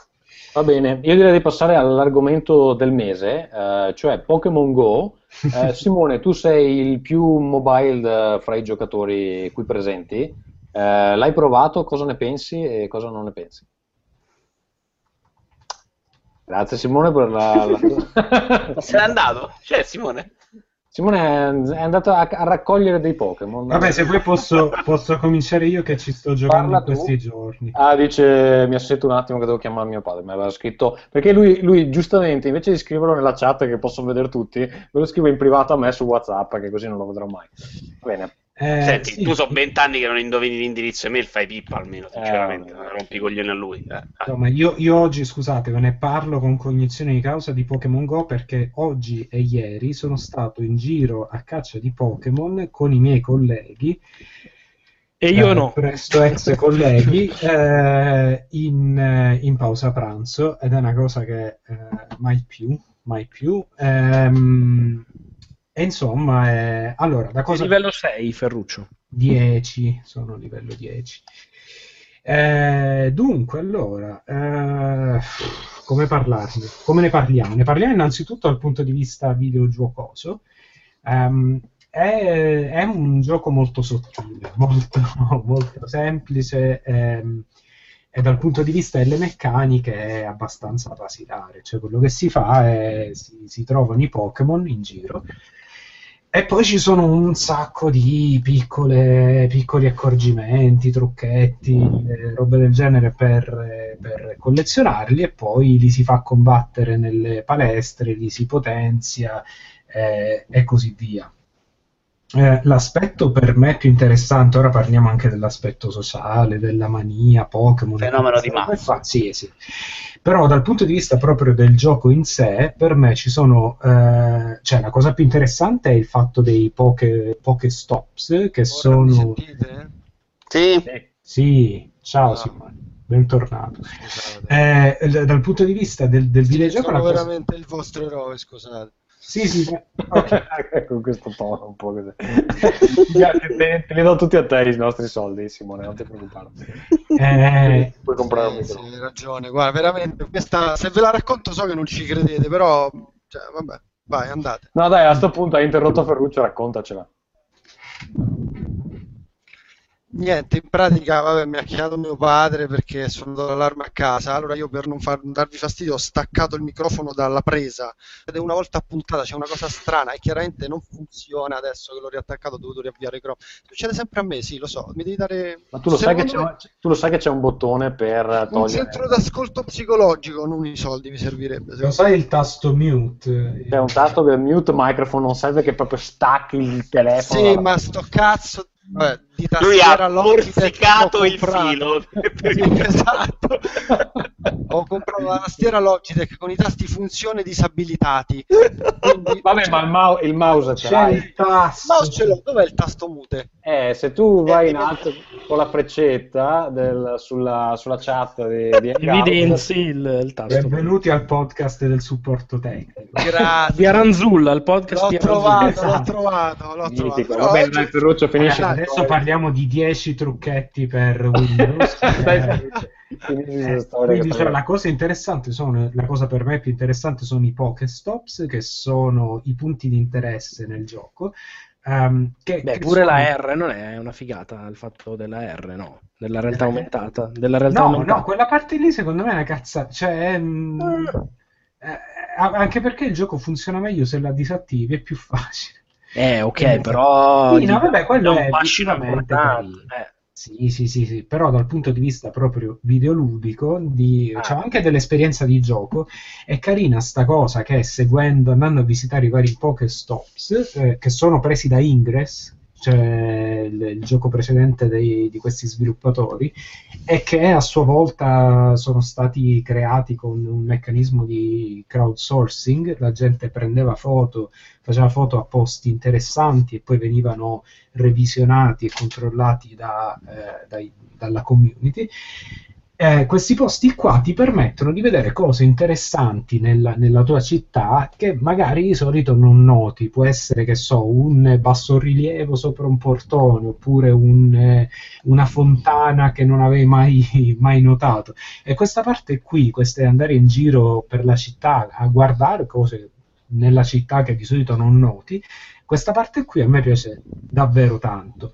E poi sì, c'è la cosa che naturalmente in ogni, in ogni gioco in cui ti danno qualcosa che puoi potenziare, poi se entri nel, nel circolo eh, ti esalti quando trovi il Pokémon più forte e così via. Però, ehm, però è, un- è appunto un giochino molto, molto leggero. E poi, vabbè, ha avuto questa esplosione di massa e naturalmente a questo punto giocarci ha un altro valore perché vai in giro con, con gli amici. Io, per esempio, a me è capitato di fare una passeggiata con mio figlio e di andare in giro a prendere Pokémon. È una cazzata, però è mm, anche una cosa carina. Quindi questo, cioè, è facile essere, come si dice, dismissivi con questo gioco perché ludicamente parlando non è granché, però secondo me è un- un'esperienza fatta bene, una cosa carina, poi non so quante gambe abbia, quanto- quanta capacità di rimanere abbia, però al momento è- secondo me è, è più del- di quanto sembra. Allora, posso? Vai. Il gioco sta guadagnando circa 1.800.000 dollari, anzi 1.800.000 dollari e mezzo, vabbè, ma solo su mobile, solo negli States al giorno. No, solo su iOS. Solo su iOS, solo su mobile, quindi scusa, solo su iOS, solo su iPhone, solo su iPhone, solo negli States al giorno. è un fenomeno chiaramente insomma per questo tipo di mercato qui mai visto perché tutti quelli che sono eh, i, diciamo i top spot nella classifica de- delle app più eh, che mh, fanno più soldi quindi delle top grossing negli States che è il punto di riferimento chiaramente del mercato sono tutte app che sono arrivate lì comunque con una user acquisition molto molto serrata, costosa. Io, il secondo è Mobile Strike, poi c'è Game of War, Clash of Clans. Eh, Mobile Strike, cioè tutti, tutti Esatto. i giochi che Qualun- fanno le pubblicità in tv, cioè a sto livello. Esatto, la prima pubblicità che ti appare su un qualunque dispositivo mobile se stai giocando è quella di Mobile Strike o di Game of War. Quindi cioè, immagina questa gente quanto sta spendendo. Pokémon Go è il primo di questa classifica senza, io non ho visto neanche una pubblicità di installazione. No, non Go. hanno nessuna, nessuna strategia di user. È un fenomeno virale, chiaramente io Mostruoso. lo sì. studio anche per lavoro. Se vi fate, guardate, è veramente mostruoso e fatelo perché è divertente. Un giro su Google Trend e scrivete Pokémon Go e poi scrivete gli altri fenomeni videoludici più grandi che vengono in mente, di cui tutti parlavano. Io ho preso Flappy Bird, per esempio, perché è una roba epocale, cioè a un certo punto tutti i bambini del mondo che poi sono eh, chiaramente tantissime persone che stanno in internet e che fanno ricerche su quello eh, giocavano a Flappy Bird. Poi c'è il fenomeno Slither.io che c'è stato adesso. Se andate lì e scrivete, fate il confronto di tutti questi termini, Pokémon Go ha una barra che va verso l'alto, che sarà 10 volte quella di Flappy Bird. È una roba... Io non so No, se ma c'è poi mai io stato volevo dire una un roba fenomeno- anche empiricamente, La cioè vedere guardando. la gente che ne parla, che conosci e che non ha quell'età lì, dei- dei- non è un videogiocatore, non ha magari la Sì, tua i età. colleghi. Cioè, esatto, io Esatto, vedo i eh. miei colleghi di 40 anni che sanno cos'è un videogioco, sì, magari avevano la PlayStation 1, avevano magari comprato il Wii, cioè quella gente lì che adesso è in giro a cacciare Pokémon. Cioè, oggi questo mio collega mi ha detto andiamo in pausa pranzo a prendere i Pokémon e siamo andati. Eh, e secondo Io- me è veramente allucinante come cosa. Ed è Cioè, così- sinonimo di quanto cazzo è pazzesca la penetrazione che ha avuto. A, a naso, per rispondere alla domanda di prima, se è un fenomeno duraturo o meno, eh, chiaramente adesso questi viaggiano sull'entusiasmo di milioni di persone che non voglio neanche quantificare quanti siano e fanno questi numeri. L'app in sé, eh, l'avete giocata tutti, è un po'... No, no, in- quasi tutti. Ok, un- quasi tutti, è un po' indietro rispetto ai meccanismi che ti fanno spendere, no? Se avete giocato ad Sì, altre app come, come monetizzazione è molto leggera. E eh, non solo è molto leggera, ma è anche, cioè, dopo che gli hai dato un po' di soldi, volendo puoi non spendere più, devono migliorarla, devono fare... No, come chiaramente- devono migliorare? Dovete succhiare più sangue. Cioè, allora, eh, Simone, sto, prodotto, no? Simone, scusa, sto guardando sto Google Trends che dicevi. Sì, Allora, eh, in luglio 2016 eh, abbiamo un Clash Royale sta a 2 su una scala adesso Esatto, da, su una da un- due. da 1 a 100. Clash Royale sta a 2, Clash of Clans sta a 3, eh, Clash of Clans è ancora leggermente superiore a Clash Royale, e Pokémon sta a 100. Eh, questo- il punto è questo, questi sono fenomeni di massa, ma veramente perché se uno si rende conto, poi vabbè, io sono un papà, vado al parco giochi, porto i miei bambini, quello dove ci sono le giostrine qua, vedo i ragazzi 12, 13, anche 16 anni che fanno, giocavano tutti a Clash Royale a una certa, quindi vedevi proprio che era penetrato come fenomeno perché questi aggeggi sono in mano a tutti.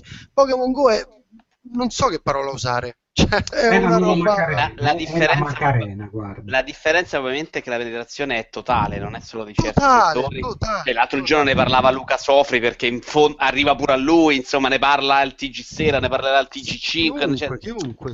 È chiaro da tutte che- le parti. eh. Sì, Ho anche acceso- con notizie, no? Quella che ha trovato il cadavere, quello che ci è andato Esatto. sulle mine antiuomo. Oggi c'era la notizia che in Serbia ci andavano sulle mine antiuomo. Cioè, eh, sì.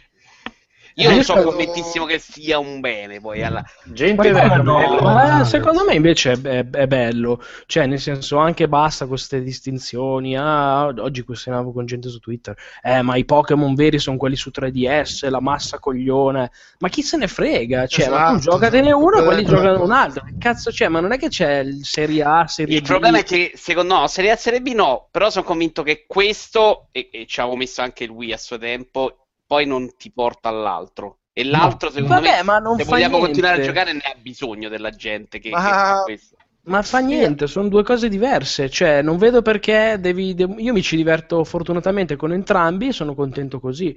Non capisco perché deve esserci per Speriamo, forza la cioè- classificazione che uno è bello e l'altro è una merda. Non so. Chiariamo che comunque. Io sono convinto perché uno si... eh. Sì, no, sì, matematicamente dico, non, non, eh, no- il successo poi scemerà. Non può stare a questi livelli per più di qualche settimana, insomma, di qualche... Io non credo che ci saranno, che se ne parlerà poi così tanto fra... Eh, vabbè, quattro così è mesi. impossibile. La paura però è che Nintendo annusi... Eh, infatti, questo eh, la E mia curiosità è capire cosa succederà con. Nintendo. Sì, ma il problema è che non è anche dal punto di vista, anche, anche Nintendo, non è una cosa che può replicare tanto facilmente.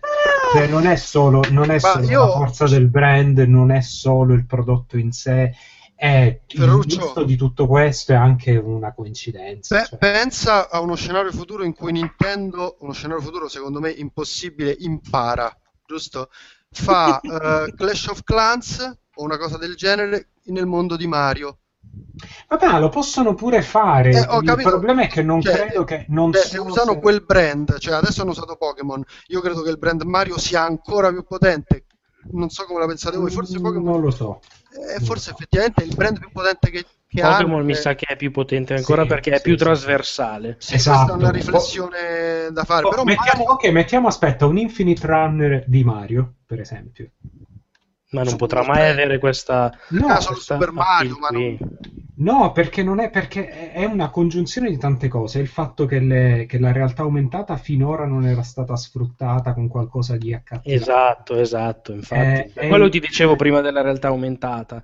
Perché il fatto che è uscito vedere, d'estate, vedere i Pokémon in giro è una roba che a livello ven- di vendibilità, a livello proprio di esperienza, cioè secondo me è fortissima. È proprio Esatto, una esatto. cosa che uno oggi, eh, che cazzata che mi è successa oggi, stavo in giro, stavo giocando, eccetera, c'erano degli altri ragazzini che avevano lasciato giù un esche, eccetera, è, uscita una tizia da un ristorante col Deor, gli ha detto ma state giocando al gioco dei Pokémon? E loro hanno detto sì sì, e gli dice ma scusate è perché io ho letto, questa qua era una signora avrà avuto boh, 40 anni, ha detto scusate perché io ho letto sui giornali ma spiegatemi come funziona eccetera, questi si sono messi un po' a spiegarglielo e quando le hanno fatto vedere il momento, io ero lì che spiavo, in cui, eh, guarda, se schiacci qua esce fuori il Pokémon e lo puoi catturare. Lei ha preso il telefono di questi qua in mano, e minchia, aveva la faccia tipo, oddio, che roba è, mi scoppia la testa.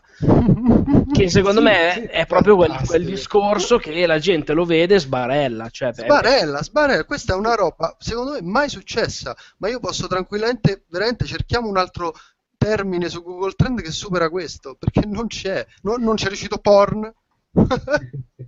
No, vabbè, Cioè, però, però- adesso è una Mm. roba che anche se si sgonfia, si sgonfia talmente lentamente che ne parleranno almeno per anni, cioè, credo. No, comunque ci sarà, cioè, ci sarà pure uno zoccolo duro che continuerà a giocarci perché quando lo provano così tanti milioni di persone, Eh, esatto, la percentuale di chi rimane comunque Esatto, è è l'1%. troppo più alta del, del solito. però rimane il fatto che secondo me non sarà una cosa ripetibile perché è un eh, perché ci sono troppe cose in ballo, c'è il brand, c'è il fatto che sono che è una cosa che un, un brand che è completamente eh, neutrale dal punto di vista del, del genere.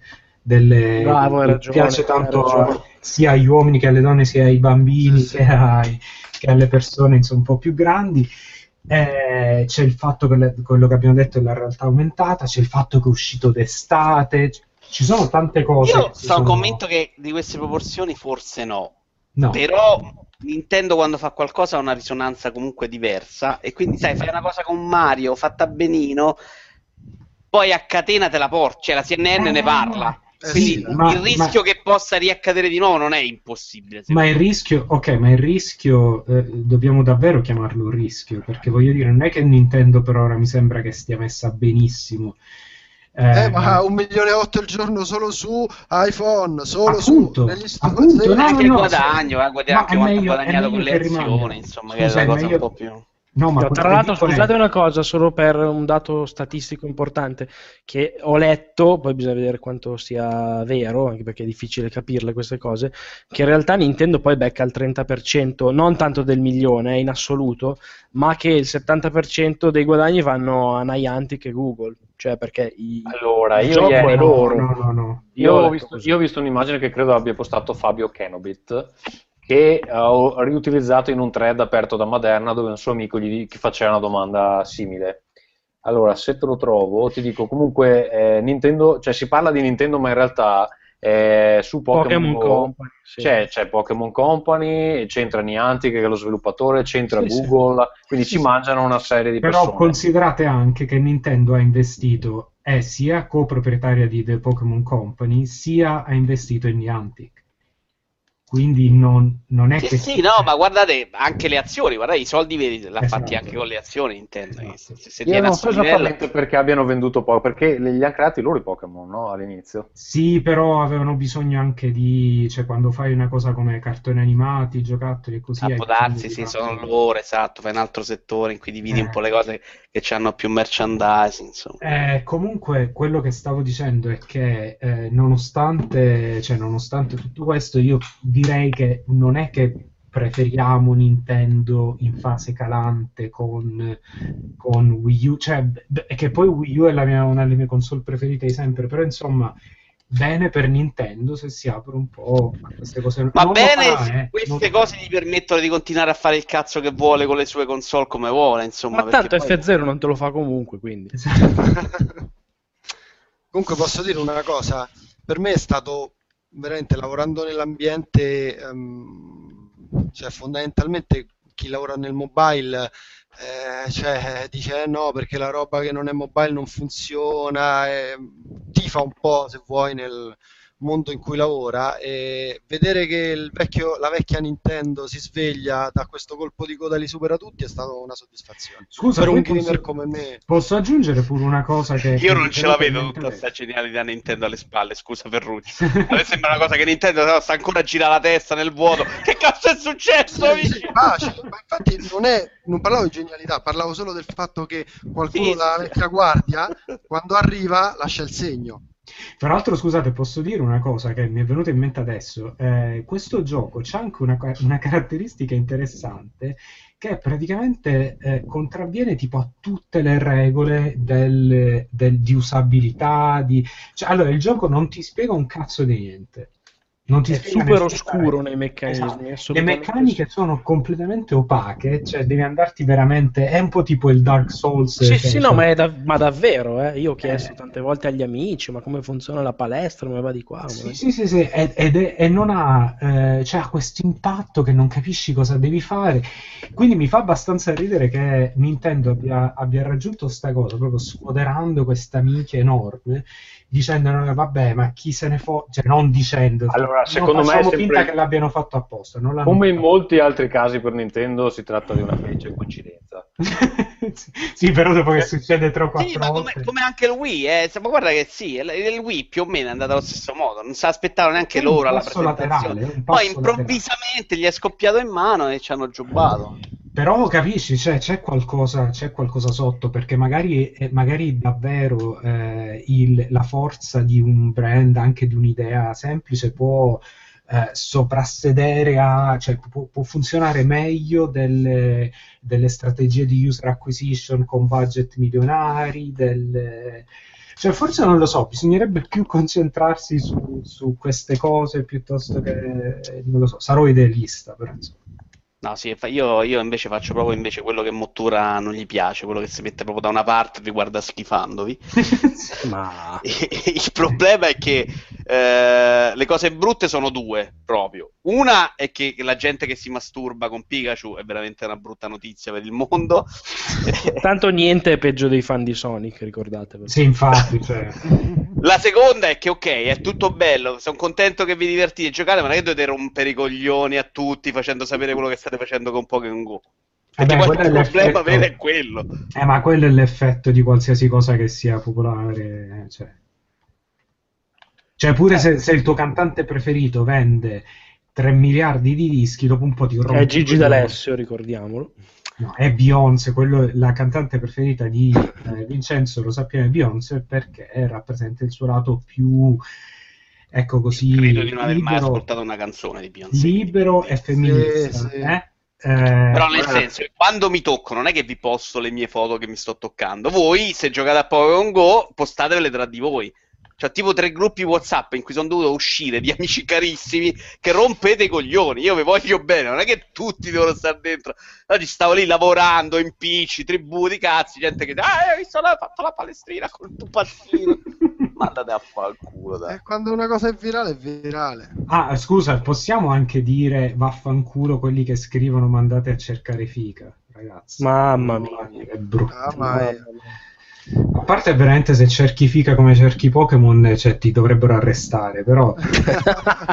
cioè, mamma mia, Ma sembra tra, tipo- l'altro, ma tra l'altro quelli che lo scrivono immagino quanto ne, ne siano pieni eh, per scrivere Esatto. questa roba qua.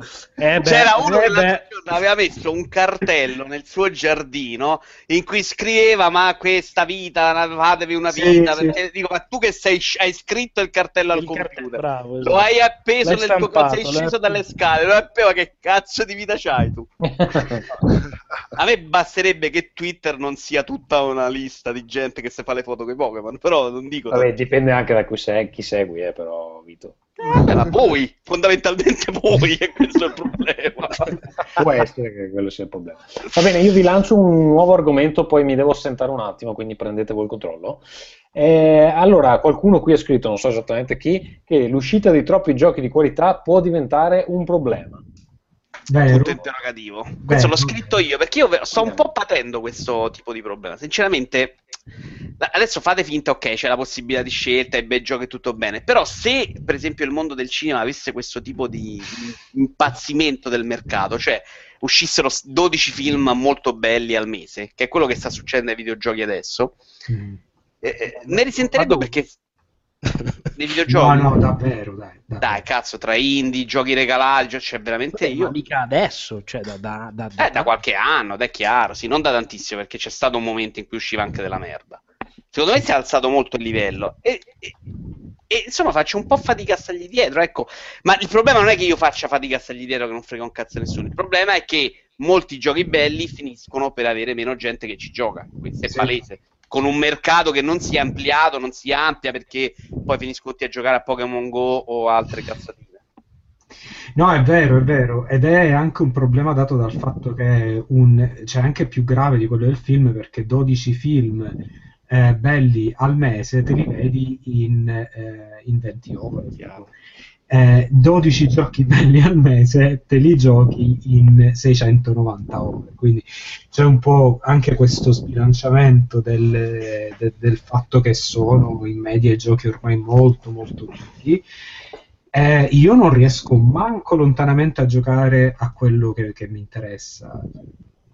No, no, ma anche l'idea che il gioco deve essere tanto lungo, tanto pieno, che è una, una cosa che per alcuni è molto buona. Che ne so, fare la modalità online che dura per 10 anni alla Diablo, Sì, cosa sì, cui sì. stanno puntando un po' tutti adesso, è una roba che toglierà soldi ad altri videogiochi. Ah sì, sicuramente, sicuramente. Cioè, Overwatch ha preso la vita di, di tante persone. Eh, ed è una cosa che, cioè, poi alcuni giochi focalizzano tantissimo l'attenzione eh, e diventa, boh, non lo so, io, io lo vedo come un problema e lo vedo anche Marco è più scettico, però, dici la tua, Marco. Ma no, no, no, io dico che cioè, il backlog per forza di cose mi rimane infinito comunque. Non trovo personalmente che ci sia questo incremento tale di qualità che, oddio, non so che cazzo devo comprare. No, No, beh, beh. qualità e quantità allo stesso tempo. Sì, sì, no, no, no, no, no, ma l'ho, l'ho cap- l'ho- l'ho capito quello. Boh, cioè, non lo- non- è un problema che esiste per me da, da un po' di anni. Alla fine sono stronzo, compro la roba per supportarla e poi non ci gioco. Sì, ma prima o poi un smetterà. nome, Alienation l'ho comprato al lancio, non l'ho mai avviato. Però Ma, ma tu, capisci, come me, sei ancora smetterà. uno che riesce a giocare molto. Io non so se in tutta la mia vita io riuscirò a giocare 40 giochi. Cioè, Beh, no, ma adesso sto, sto giocando comunque sensibilmente meno di quanto non, non facessi prima. Eh. Cioè, già per forza di cose delle scelte te le fai. Ma infatti io su questo sono d'accordissimo con te. Ad- adesso sempre di più apprezzo la roba un po' più corta, cioè, anche perché a me poi piace tanto variare, cioè, Sì. lo dicevamo sì, quando abbiamo registrato e noi giochiamo, eh, cioè per dire The Witcher 3 l'ho adorato, mi è piaciuto tantissimo, non l'ho finito, eh, mi dispiace un sacco, ma cioè, è troppo intenso, troppo massiccio e mi piace anche mettere su qualcosa d'altro. Eh, io l'ho finito e l'ho finito stanco, quindi insomma... Eh, boh, a me piace anche quello, quindi magari un- un'esperienza un po' più, più concisa io la, la applaudo pure. Poi magari ecco, Sì, roba però- da però 3 capisci, ore, pian piano. 50 No, euro, no. eh. tu va bene, Scusa, il però problema pian è... piano eh, smetteremo tutti di comprare giochi che non giochiamo e già sta succedendo. Sì, Dai, comunque cazzo. si è abbassata la soglia di... di- C'è intanto il vecchiaccio di turno, Simone? Dimmi tutto. Sì, c'era la tua. Amico, Eh, è la abbassata mia. molto la soglia di quanto siamo disposti a spendere per singolo gioco. E questa è la Per me conseguenza. no, eh, per me no. Boh, sono io uguale, vedo un gioco la roba 40 senza euro adesso eh, in digitale mi via un colpo. Cioè, sinceramente, sono uno che poi li compra a scatolare, però so lì ci rifaccio Poi c'è il 30. pupazzetto. E il pupazzetto no, invece sono... Lego sono impazzito. No. No, però lasciate perdere noi, The Witcher 3, facciamo più cose, variamo, ma la persona per cui è indirizzato Witcher 3, ovvero quello che gli dici stai qui 600 ore con The Witcher 3 e che non è uno che compra 100 giochi al mese, lo hai bruciato dal mercato. Eh sì, l'hai tolto, certo. Sì, Eh, togliendolo no, non stai facendo un bene per il settore, però. Cioè, ah, eh, Eh, vabbè. a- alla- eh. vedendo, vedendo nell'orizzonte. Comunque, guarda che ha venduto un miliardo di copie e probabilmente l'ha finito il 26% delle persone, eh, come Sì. sempre. Cioè, Però- la gente non finisce mai i giochi da due ore, quindi figurati te. No, ho paura che, ok, gli faccio Overwatch 1000 DLC perché devo tenerlo incolato e ci spendo soldi perché quell'altro gli faccio Diablo che ci gioca per 5 anni. E Diablo, secondo me, è fenomenale. Soprattutto tutta la roba Blizzard, probabilmente qui sono bravissimi. E, e qui ci darà ragione Simone. Però in generale questa politica di teniamo incollato il nostro giocatore, ma non farebbero meglio a fare giochi da 10 ore, 30 euro e levamoci dal cazzo? Eh sì, però poi li massacrano se lo fanno. Eh, ma perché costa, loro vogliono, quando lo fanno, lo fanno lasciando il prezzo pieno. Se lo Eh, fai, 30 euro, mo- No, però Vito, cioè, da sviluppatore ti posso dire che cioè, noi abbiamo gente che eh, tipo fa, eh, ho giocato 200 ore Alienation, non so più cosa fare. Cazzo, un gioco che hai pagato 19 euro ancora. Sì, sì, sì, sì. Cioè, fanno questi discorsi Però qua. perché la gente è stata abituata con questa politica recentemente. Secondo me non fa, non, non- non- non- non so, o riesce a portare più gente nei videogiochi, ormai stanno fallendo, hanno fallito in passato. Quelli che hanno comprato il Wii probabilmente non toccheranno videogiochi, compreranno mai più una console nella loro vita. Stanno giocando a Pokémon Go. Eh, esatto, ma no- perché Pokémon Go la prendono free, non capiscono che magari li inculi diversamente, è un altro tipo di persona. Però eh, l'idea di comprare una console eh, o spendere soldi per l'altro, videogioco è scusa, lontana da questa Scusa però, scusa però, Vito, c'è anche da dire che fare un gioco da 10 ore e farne uno da 20 ore spesso non ti costa, il gioco da 20 ore non ti costa il doppio da fare. Cioè, il problema è anche una questione di come sono fatti i giochi, che ci sono un sacco di riempitivi e così via. Quando vedi un gioco, ne parleremo dopo con Inside, dove c'è tutto ciò che non è necessario, che è tagliato via, eh, ed è anche quello che abbiamo visto con Shadow of the Colossus e così insomma, quel tipo di gioco là. Quando c'è qualcosa che è ridotto alle, insomma, senza riempitivi, diventa, diventa una cosa fantastica, però non, non n- cioè, Inside avrebbero potuto farlo lungo il doppio, eh, semplicemente mettendo, riciclando un po' di meccaniche qui e lì, non gli sarebbe, non ci avrebbero messo poi così più, eh, tanto più tempo. Quindi il problema è che, che i giocatori premiano purtroppo le cose sbagliate. Quindi... Sì, però eh, boh, no, guardando lontano, non guardando nel breve periodo, ho paura che si stiano dando la zappa sui piedi. Sì. Sì, però è una di quelle cose che Che devi inseguire l'incentivo, per forza. eh, l'incentivo è quello a fare una, una certa cosa, anche se in futuro darà Guarda, io, io ti dico una cosa, eh, ho parlato recentemente con eh, persone interne a Remedy e loro mi hanno candidamente confessato eh, che Remedy ha un problema molto grosso, e cioè che ci mettono 5 anni a fare un gioco. Ehm, è un gioco dove Lo fondamentalmente fanno per Xbox One. Lo fanno per Xbox One. Eh, è un gioco dove fondamentalmente se fai Twitch streaming fai lo spoiler di tutto il gioco e dopo 10 ore che ci hai giocato la gente l'ha finito e eh, passa al gioco successivo e quindi devi aspettare altri 5 anni per il prossimo gioco Remedy. Per com'è il mercato adesso, i giochi che fa Remedy non vanno più bene. Infatti hanno altri due nuovi progetti e io scommetto il cazzo, non so cosa sono perché non me ne hanno parlato, ma scommetto il cazzo che non saranno eh, né Alan Wake né... cioè non saranno di quello stampo lì. Alan Wake quei, Go. gio- quei giochi lì non, non hanno più senso, cioè non, non puoi avere un gioco dove die- dopo 10 ore la gente può rivenderti il... uh, Devono il fare, devono fare come, come Rockstar, che con, il, eh, con l'online, con GTA Online, anche il fatto che è un gioco così twitchabile, che ci puoi fare le GIF su quel gioco, eh, lì, lì il discorso cambia un po'. Però, insomma... eh, Però il triste. giocatore che sta su Overwatch non ti compra il gioco di Remedy. E questo secondo me è il problema che si sta Vabbè, ma non è che tutti possono comprare tutto, eh, ragazzi. Cioè. Eh, però se li tieni fermi tutti su qualcosa, alla fine non compra più un cazzo Eh, nessuno. ognuno cerca di tenerli fermi sul suo, quella è, è la regola. Sì, però non ci, ries- ci riesce Blizzard, ci riescono un altro paio, eh. Poi Eh non è beh, che sta- certo. Il rischio è che poi loro rimangono forti e ci troviamo le- il modo cinema. Quattro che fanno tre giochi belli l'anno e il resto che vanno a morire perché non sanno più come cazzo fare i soldi. E il resto sono produzioni indie, come già succede.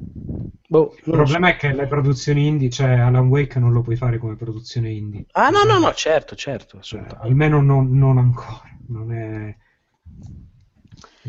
Vabbè, lasciamo questo interrogativo e andiamo avanti. Vero Tommaso? Tommaso se n'è andato? No, no, sono qua, sono qua. È solo che ho perso la scaletta un attimo. Fai il tuo fottuto lavoro. Direi che... Pagano pure. Vabbè, no, Quindi c'era questa ultima news da, da commentare, cioè sul fatto che è uscita sta, sta novità che poi insomma è anche stata mezza smentita da- dall'interessato stesso, cioè che PewDiePie ha preso dei soldi per sponsorizzare un gioco di Warner Bros. Non so esattamente dove sia la notizia, ma Ferruccio ci illuminerà. Ma no- non era così la notizia. Madonna, Come- c'era come la notizia? La, noti- la notizia era che PewDiePie ha preso dei soldi per sponsorizzare un gioco e non scriverlo. Disclose. Non l'ha detto. Però lei, poi- la mi- Ma la Non- notizia non è vera falsa. sta cosa, giusto? Esatto, la notizia è falsa. PewDiePie Ecco. si è difeso e... Allora, fondamentalmente quello che è successo è che ehm, The Verge e anche Polygon e anche, se non sbaglio, anche qualche altra generalista americana un po' più grande hanno sfruttato il grande nome PewDiePie per fare clickbaiting, secondo me, perché fondamentalmente quello che è successo è una cosa che non è un segreto e che fanno tutti e che tutti sanno che fanno tutti però è eh, illegale per le regole di YouTube non scriverlo, ok? E l'accusa Vabbè, PewDiePie, giustamente. giustamente, l'accusa PewDiePie era così molto molto banale, nera su bianco, cioè nera su Ok. bianco c'era scritto non hai fatto questa cosa qui, io l'ho letto il titolo, almeno sul titolo. PewDiePie si è difeso con un video in cui fa vedere che in quel video in verità non era tra l'abstract che esce subito su YouTube, ma bisognava fare altre informazioni e c'era scritto video sponsorizzato da Warner Bros. Era il video di l'ultimo gioco di Lord of the Rings, tra l'altro. Sì, Shadow Oh. Shadow- Esatto, in cui tra l'altro la cosa forse ancora più interessante è che gli articoli sono usciti tutti con eh, per fare una recensione positiva, ma PewDiePie non fa recensioni. Quindi l'hanno tra virgolette usato due volte come specchietto della lode. Infatti il suo era un solito video alla PewDiePie che finiva con, Che con tu conosci però la divertito. differenza nostra, mi pare di capire. Sì, Sì, esatto. beh, io non... Tu sai cos'è un video alla PewDiePie? Sì, sì, io seguo PewDiePie. Vabbè, non Eh, era comunque, non lo conosco. non- Ma, cioè, ripeto, non è che mi diverta o penso che sia un genio o il mio mentore, però ehm, lo seguo anche e soprattutto per motivi di lavoro perché è un trendsetter ed è un trendsetter nel nostro settore, spesso. Non sempre, chiaramente adesso i trend sono più grandi di lui, forse, chi lo sa, soprattutto Pokémon Go. Io però, scusami, comunque mettevo, sia- mettevo questa notizia non per il caso specifico di cui ovviamente non me ne frega un cazzo, in generale perché questa cosa degli YouTube, ma vale anche per i trucchi, mi dicono delle amiche, insomma, ci sono quelle che prendono i soldi. Ed è una cosa che si sa, molti però dicevano, eh, ma non è cambiato niente rispetto alla rivista che, che poi c'ha la pagina pubblicitaria dietro. E qua ed è esattamente questo. Io penso che invece la differenza ci sia perché è diverso il format, è diverso insomma lo strumento con cui dici qualcosa. La rivista diventa uno strumento molto più freddo, se vogliamo, no? La rivista come che ne so, il sito di informazione igiene. Lo youtuber per come visto più vicino alla gente, è no? più il tuo amico che ti sta raccontando un gioco. Tu, se vai a parlare col tuo migliore amico che Eh, ti beh, ma dice sei ho un provato quella macchina, sei un po' naif se credi che sia così, eh. No, no, non lo No, credo, vabbè, ma scusa, No, no, no, è un tu generico, è un tu Eh, generico. esatto. Sono d'accordo, ma il mondo è pieno di coglioni che giocano a Pokémon Go, quindi sappiamo tutti. Eh, ok, cazzi loro, nel senso. che- No, no, ok. vabbè, aspetta, no, eh, il, il fatto è che comunque c'è un'aspettativa di eh, che la cosa sia un po' più spontanea, però è importante dire che non solo eh, gli youtuber come categoria non sono più, eh, come si dice, non sono eh, più spontanei di, di- di- di una rivista, ma eh, ci sono ancora meno controlli, quindi c'è da aspettarsi che ci siano cose ancora più Loschi, ancora più come sì perché comunque io non so voi però io da quello che, che ho visto insomma nel mondo delle riviste sì c'erano delle cose a volte un poco così tipo quelli che gli regalavano i biglietti che ne so de- de- de- de- dell'aereo per andare a provare il gioco dal dei tagli e cose così però non è che ci fossero io non ho mai visto in prima persona grossi scandali eh, adesso nel- nel- per gli youtuber e questo, insomma, gli influencer e così via è abbastanza normale fare le marchette, cioè proprio che Più che altro, sai cos'è? Che girano, girano proprio altre cifre per, Sì, sì, per ma il fatto di eh? molti più contatti, molto più è, quindi le cifre e come dire, le cose che le riguardano sono enormemente più grandi di quelle che riguardano Sì, la guarda, stampa, no? la- la- sai cos'è? Sai cos'è? È Ma- ma bravi livello- loro, tra virgolette. cioè. Sì, sì, no, vabbè, però a livello di, a livello di eh, come si dice, di, di deontologia, insomma, di, di correttezza Sì, sì, sì. professionale, diciamo che gli youtuber sono a livello delle riviste di moda. Sapete, le riviste di moda hanno intere pagine di pubblicità che però non sono, tecnicamente sono editoriali, cioè non, non sono segnalate come pubblicità. Sì, ma eh, tra l'altro cito South Park in questo momento, è un po' tutto a internet diventato questa cosa in cui pubblicità e Però, scusa, articoli e ma informazione si mischiano, mischiano. al di là del fatto sicuramente un po' etico, la carta in mano, le riviste, eccetera, ma le recensioni in cui un editore, uno sponsor Editor. ha investito, Ah, ok. uno sponsor ha investito, in cosa sono differenti? Cioè, No, io ho comprato. recensione- No, no, aspetta, aspetta, aspetta. Io ho comprato pubblicità su riviste e su siti eh, per l'azienda per cui lavoravo. Eh, ne- non ho mai parlato con nessuno del- della parte, cioè de- che lavorava nella parte editoriale. E da quando lavoravo nella parte editoriale, io non ho mai sentito di nulla che avesse a che fare con la pubblicità. Mm. Io posso parlare della mia esperienza. Tu la parte editoriale però l'hai fatta da esterno. Da esterno, sì, sì, sì, sì, non E sono mai è stato sei chiaramente protetto, schermato da Sì, ma capito, cioè, che nel mondo dei videogiochi dire- le pressioni ci siano sempre state, non credo che sia una follia dirlo. Sì, sì, poi sì, dipende poi è quanto, lavoro. come, cioè, Esatto, però poi è il lavoro del, del direttore responsabile, insomma, il direttore editoriale, chi sia, di schermare chi effettivamente poi ha a che fare con la parte editoriale da queste pressioni. Ci sta che, il- che il publisher si incazzi che hai dato al suo gioco 5. Sì, secondo me cazzo, per la novità che è YouTube, l'unica differenza è una differenza che poi va valutata, come dice Marco, nell'imbecillità di chi sta davanti, perché poi in realtà una persona se la segui capisci pure poi ti, ti fai da quello che dice un giudizio sulla persona. Però è proprio il mezzo che essendo diverso, secondo me la gente non è ancora pronta a considerarlo Ma poi ragazzi, io adesso qua dico una cosa, io non seguo di youtuber, ma non lo dico per spocchia, lo dico perché boh, per questioni di, di tempo anche. Perché siamo Cioè, vecchi, non lo e poi, capiamo. è bravo, e poi perché siamo vecchi. No, no, no, è giusto, proprio- è giusto quello. Ma dico una cosa, cioè, eh, secondo me è proprio anche sbagliato paragonare lo youtuber alla recensione. Sì, esatto. Perché la recensione uno la legge per magari, mi illudo, eh, avere un'idea di come è il gioco, una- un'idea d'acquisto. Lo youtuber viene, credo, seguito anche se non soprattutto per il contenuto di intrattenimento. Quindi chi se ne frega di qual è il giudizio del gioco. Io lo guardo perché mi diverto a vedere questa persona che a me sta simpatica che prova il gioco. Il Quindi- problema è che spostano milioni di, di- di copie vendute. Ah, ma sì, ok, ma non nel senso. Cioè, che eh, sia se una spostano secondo no. me in un modo diverso. Sì, cioè, la recensione orienta una- l'acquisto in un'altra Secondo maniera. me all'apice di, di- dei siti specializzati americani tipo GameSpot, che comunque facevano review anche loro, cioè, spostavano lo stesso numero, cioè, non credo che fosse troppo difficile. Non lo so, sì, no, questo è difficile stabilirlo, eh, però è- boh, io c'ho- ho paura che per come venga visto sposti diversamente. Ecco, la gente è meno schermata, è meno sul- sulla difensiva, ecco. Sì, sì, ci, ma ci sta, però ecco, ripeto, sei un po' naif se nel 2016 pensi che quello sta parlando di quel gioco lì perché gli piaceva Sì, parlare di cioè, quel gioco lì. Cioè. Veramente impossibile, capito? Sì, Però poi noi- sempre, noi lo facciamo sempre, qui su cioè, una eh. volta sì, ma poi sempre mi sembra Però scusami, è il numero di contatti che, che deve metterti sulla difensiva. Noi qui parleremo dei giochi dopo, ne parleremo bene, ne parleremo male. Non credo che le persone che ci ascoltano stiano lì a pensare, però, eh, ma insomma, Mottura lavora anche per IGN, ha preso i soldi, eh, le parlano perché sono Secondo persone. me invece lo pensano anche magari. Anzi, boh,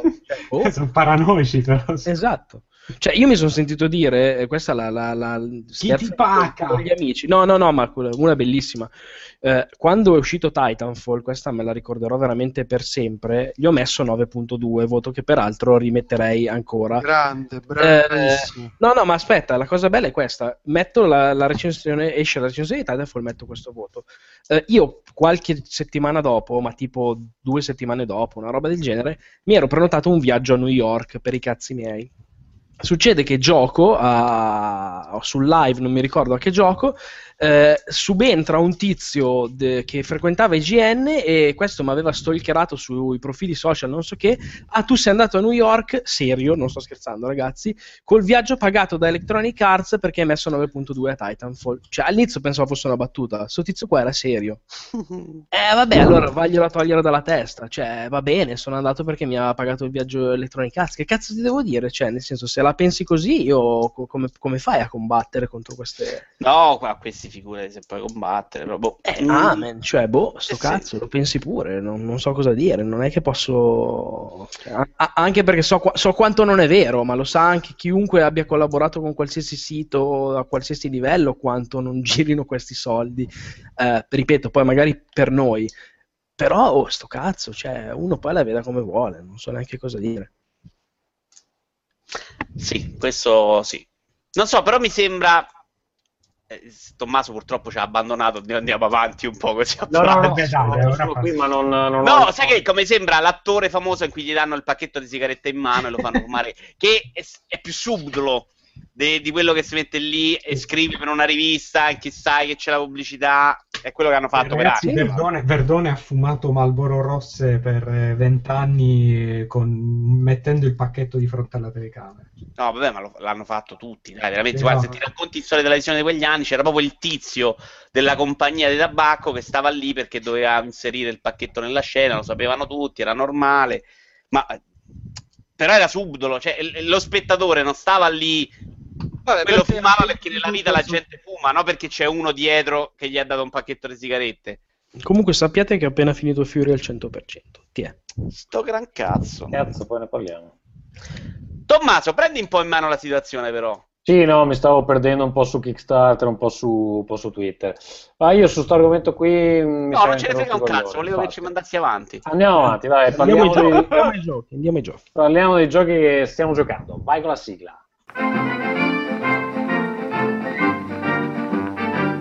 Playing. Allora, parto io, che è un po' che non parlo. Noi, fra un e tre e l'altro, in realtà non abbiamo parlato di un gioco molto importante che è uscito qualche mese fa, e cioè Uncharted 4. Adesso ci hanno già giocato tutti, eccetera. Io no. Io ne ho. neanche. Vabbè, dei I quattro più stronzi sono qua dentro. Sono quelli con due figli, però dai, diamo Perché non ci avete giocato?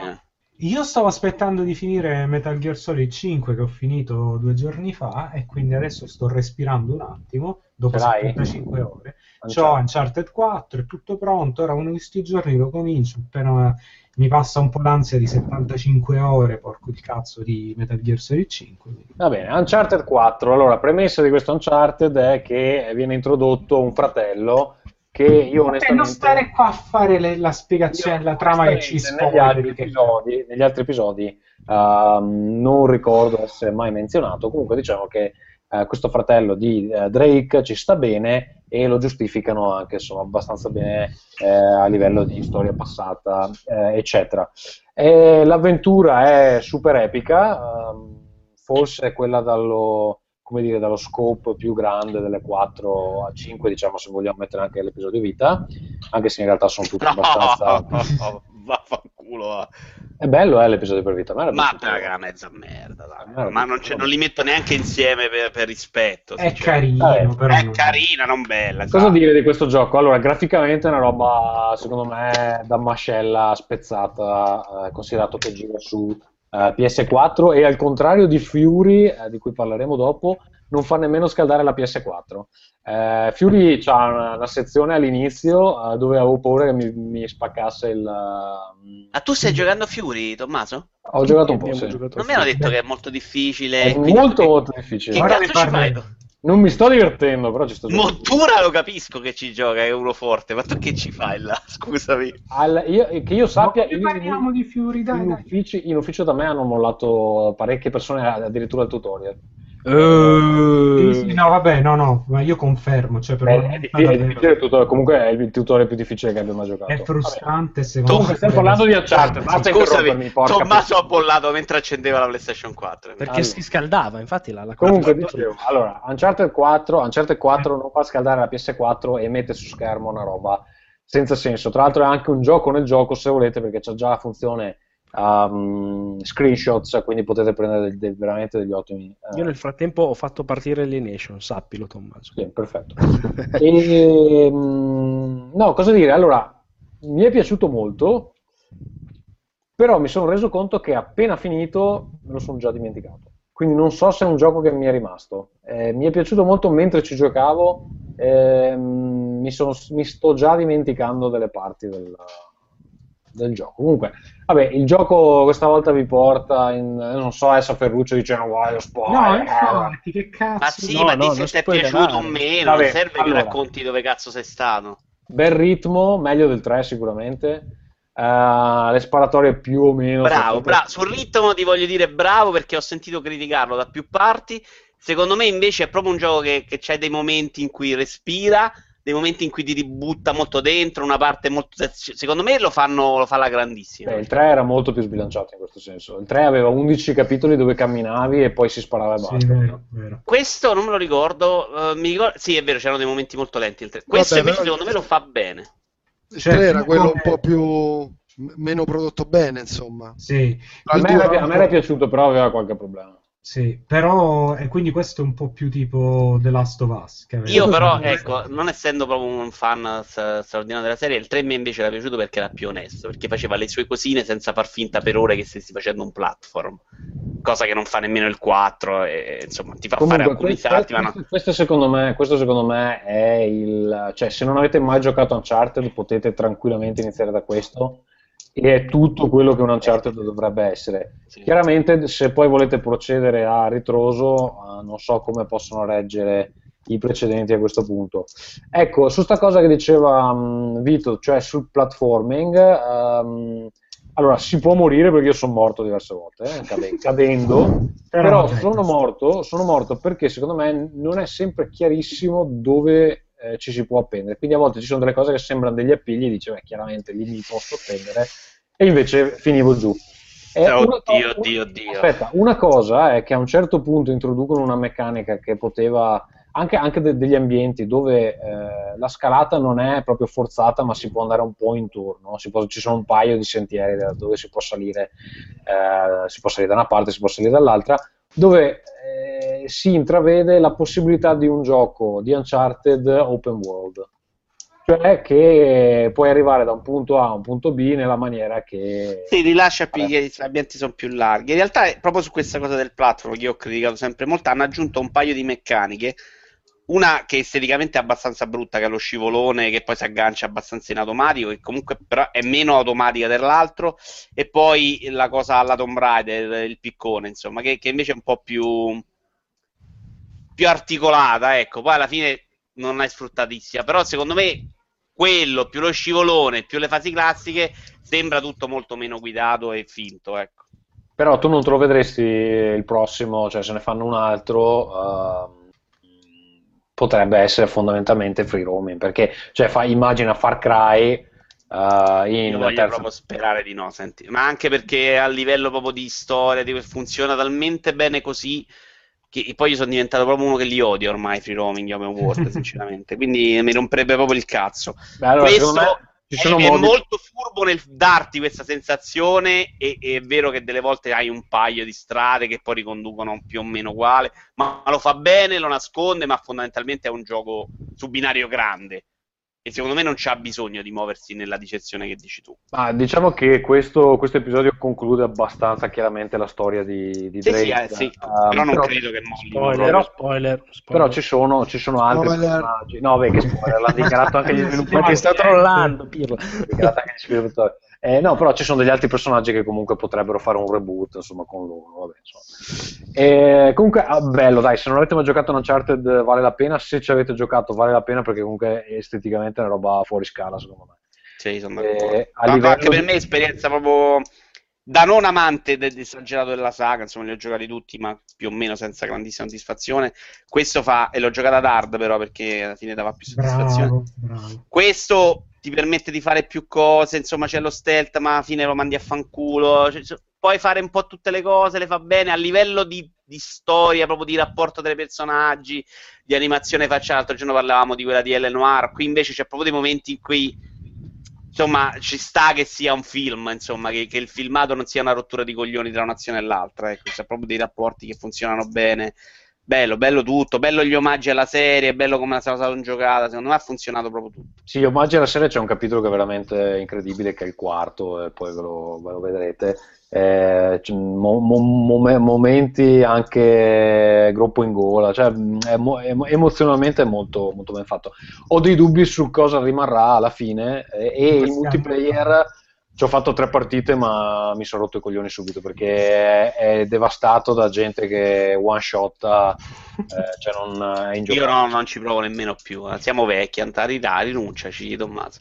Vabbè. Però ma mi dicono che non è fatto malissimo, secondo me No, no, è, è- è Beh, fatto bene. era, era ottimo eh, il multiplayer. No, no, Io è, l'avevo, è- io l'avevo provato nel, sì, io l'avevo provato nella beta o quello che era. è fatto bene, ma sono quelle modalità dove un newbo praticamente non ha nessuna possibilità di entrare, soprattutto cioè, se lo fai adesso che questi qui ci hanno già giocato tre mesi, quattro mesi. Sono... Sono tutti così i giochi online, però Tommaso. So, la prima parte prendi pizze, poi ti abitui, migliori e non ne prendi più. Però fondamentalmente Vabbè, io mi- l'ingre- l'ingresso è così per tutti i giochi. Io mi stufo sempre prima di diventare Eh, bravo. ok, però è tutti, non è Ancia. Va bene, ehm, Simone, parlaci di Doom, visto che così non lo dobbiamo regalare a Ferruccio. Ok, oh, finalmente Ferruccio ti faccio un- uno sgarbo, non vedevo l'ora. Allora, io non giocavo, eh, non lo so, adesso ce l'ho con te. E non giocavo a un videogioco per tante ore da troppo tempo, perché un po' quello il discorso che facevate prima dei videogiochi troppo belli e mi sono voluto buttare io per stupidità, visto che non ho il tempo in Fallout 4, che comunque ci do una vita, in Witcher 3 con pessimi risultati a livello di ore e non mi ero riuscito a appassionare a gettare il cuore oltre l'ostacolo e quando ho preso Doom è stato proprio amore a prima vista. Io penso che un gioco comunque sia ehm, così divertente solo ed esclusivamente in una cosa bellissima i videogiochi hanno almeno quelli di quel tipo cioè il level design come è fatto eh, co- come devi sparare perché a chi quando eh, quali arene si creano eccetera e, mh, veramente mancava nel panorama videoludico da tantissimo tempo e, mh, poi è, è Curiosità, bello- avevi giocato a Wolfenstein? ho giocato a Wolfenstein e mi era piaciuto molto, onestamente. E sarà che i demoni sono proprio, cioè, come dire, so che anche a Wolfenstein c'erano dei mezzi demoni, però No, beh, è un'altra roba. A me è Esatto, piaciuto cioè- un sacco più di più di Wolf, sai, Eh, molto cioè- più centrato. No, Così, videoludicamente parlando, penso che sia il primo FPS in cui le boss fight sono veramente divertenti. Cioè, io non, non mi ricordo onestamente altri FPS con delle boss fight così belle. E, e poi tutto il senso di veramente eclatante di mm, omaggio. Comunque sia, quando io accendo il gioco e eh, con le prime pallottole e voglio andare dietro a un muro per cercare di ehm, riprendere vita come in tutti i videogiochi moderni e non, non succede, eh, è stato insomma un bel momento. E poi le munizioni, non, non c'è, non c'è l'iron sight, non devi ricaricare, proprio come ai vecchi, come 15 anni fa. E, mh, il fatto di ecco, di essere poi un fan di tutta la saga, di tutti i Quake, degli Heretic, gli Elixen, averli giocati tutti nella mia Mamma mia, pure le merdate. Cioè. Sì, pure le merdate, effettivamente, e, e avere adesso un FPS, diciamo, con tutte le caratteristiche che avrei voluto all'epoca, perché Doom questo è, cioè con tanti collezionabili in più che comunque sono sempre eh, molto finalizzati a potenziare il personaggio, i potenziamenti e quant'altro, eh, lo fa secondo me veramente... Ti faccio una domanda di perfetta. Roberto, che è quell'ascoltatore che sta guardando l'hangout. Doom è Sì. noioso e pieno di momenti morti, te lo sconsiglio, caro Ferruccio. Ma no. Eh, gliel'hanno fatta questa critica, io ovviamente non sono d'accordo per niente. No, tu cosa ne no. rispondi? Perché ha delle fasi più esplorative che si alternano ai momenti proprio di sfascio totale. Ma a parte che dipende molto molto dal giocatore, cioè io per esempio questo tipo di fasi, quando mi stanco dell'esplorazione, da solo decido che... Raga, scusate, a me è piaciuto The Arrester, quindi non è che adesso sto a preoccuparmi di... No, no, Tra l'altro, secondo me, veramente va bene, ognuno ha i suoi gusti, ma per me se c'è una cosa che è impeccabile di questo È il ritmo. ritmo, esatto. Esatto, cioè non- Ma dove sono le fasi stancanti? Boh, non lo so. No, stancanti meno pe- ce n'ha delle fasi in cui non combatti, non stai tutto il tempo a uccidere i mostri, ma secondo Ma me ci se- stanno sì, benissimo. Sì, ma sono il 3% del gioco. tipo. Appunto, se No, ti va, forse di più, dai, ce n'è un po'. Se ti va non esistono, cioè non ti potenti, non, non ti potenzi, non esplori. Allora, secondo non- me, scusate, l'unica cosa che è più particolare, che infatti a me aveva abbastanza stupito, è, se vogliamo, il, ehm, la- il fatto di essere così rigidamente strutturato ad arene. Quello, personalmente, quando l'ho giocato le prime volte non me l'aspettavo. Eh, A me è piaciuto molto però questa cosa. Parte, da, da arena, da mul- a- arena multiplayer, sì. Parte c'è l'arena e quello che succede lì è, come dire, fa un po' storia a sé. Ok, però. E, e poi il fatto che dopo che hai combattuto non, non ci siano più in giro i mostri, quello secondo me ammazza un po' la tensione, ma palesemente non voleva essere un gioco con la tensione. Esatto, cioè secondo me è anche un salto di genere dall'ultimo Doom 3 Sì, sì, esatto, totalmente diverso. virare sull'horror e tra l'altro l'avevano anche fatto bene perché c'erano delle fasi buone comunque, non era un capolavoro, mentre qui si è tornati a voler fare un FPS che non ha pretese cinematografiche, non vuole raccontarti la trama più e tra l'altro Eh, che sono- tra l'altro la trama è carina. Esatto, c'è una parte finale me, molto carina. E, Forse solo il finale finale a me non è piaciuto tanto perché non vuole fare nulla- aperto. eh. null'altro di intrattenerti con quello che gli FPS ti hanno sempre dato. Cioè il momento in cui in Call of Duty mi arriva un'arma più potente non è mai esaltato, è naturale, anzi te la scegli nella classe quasi. Ogni tanto ci sono le missioni in cui hai la determinata arma ma la raccogli dal primo cadavere. Qui ogni arma ha la sua animazione, è un momento, capito, da Ora incuriositare. avete giocato con pad voi?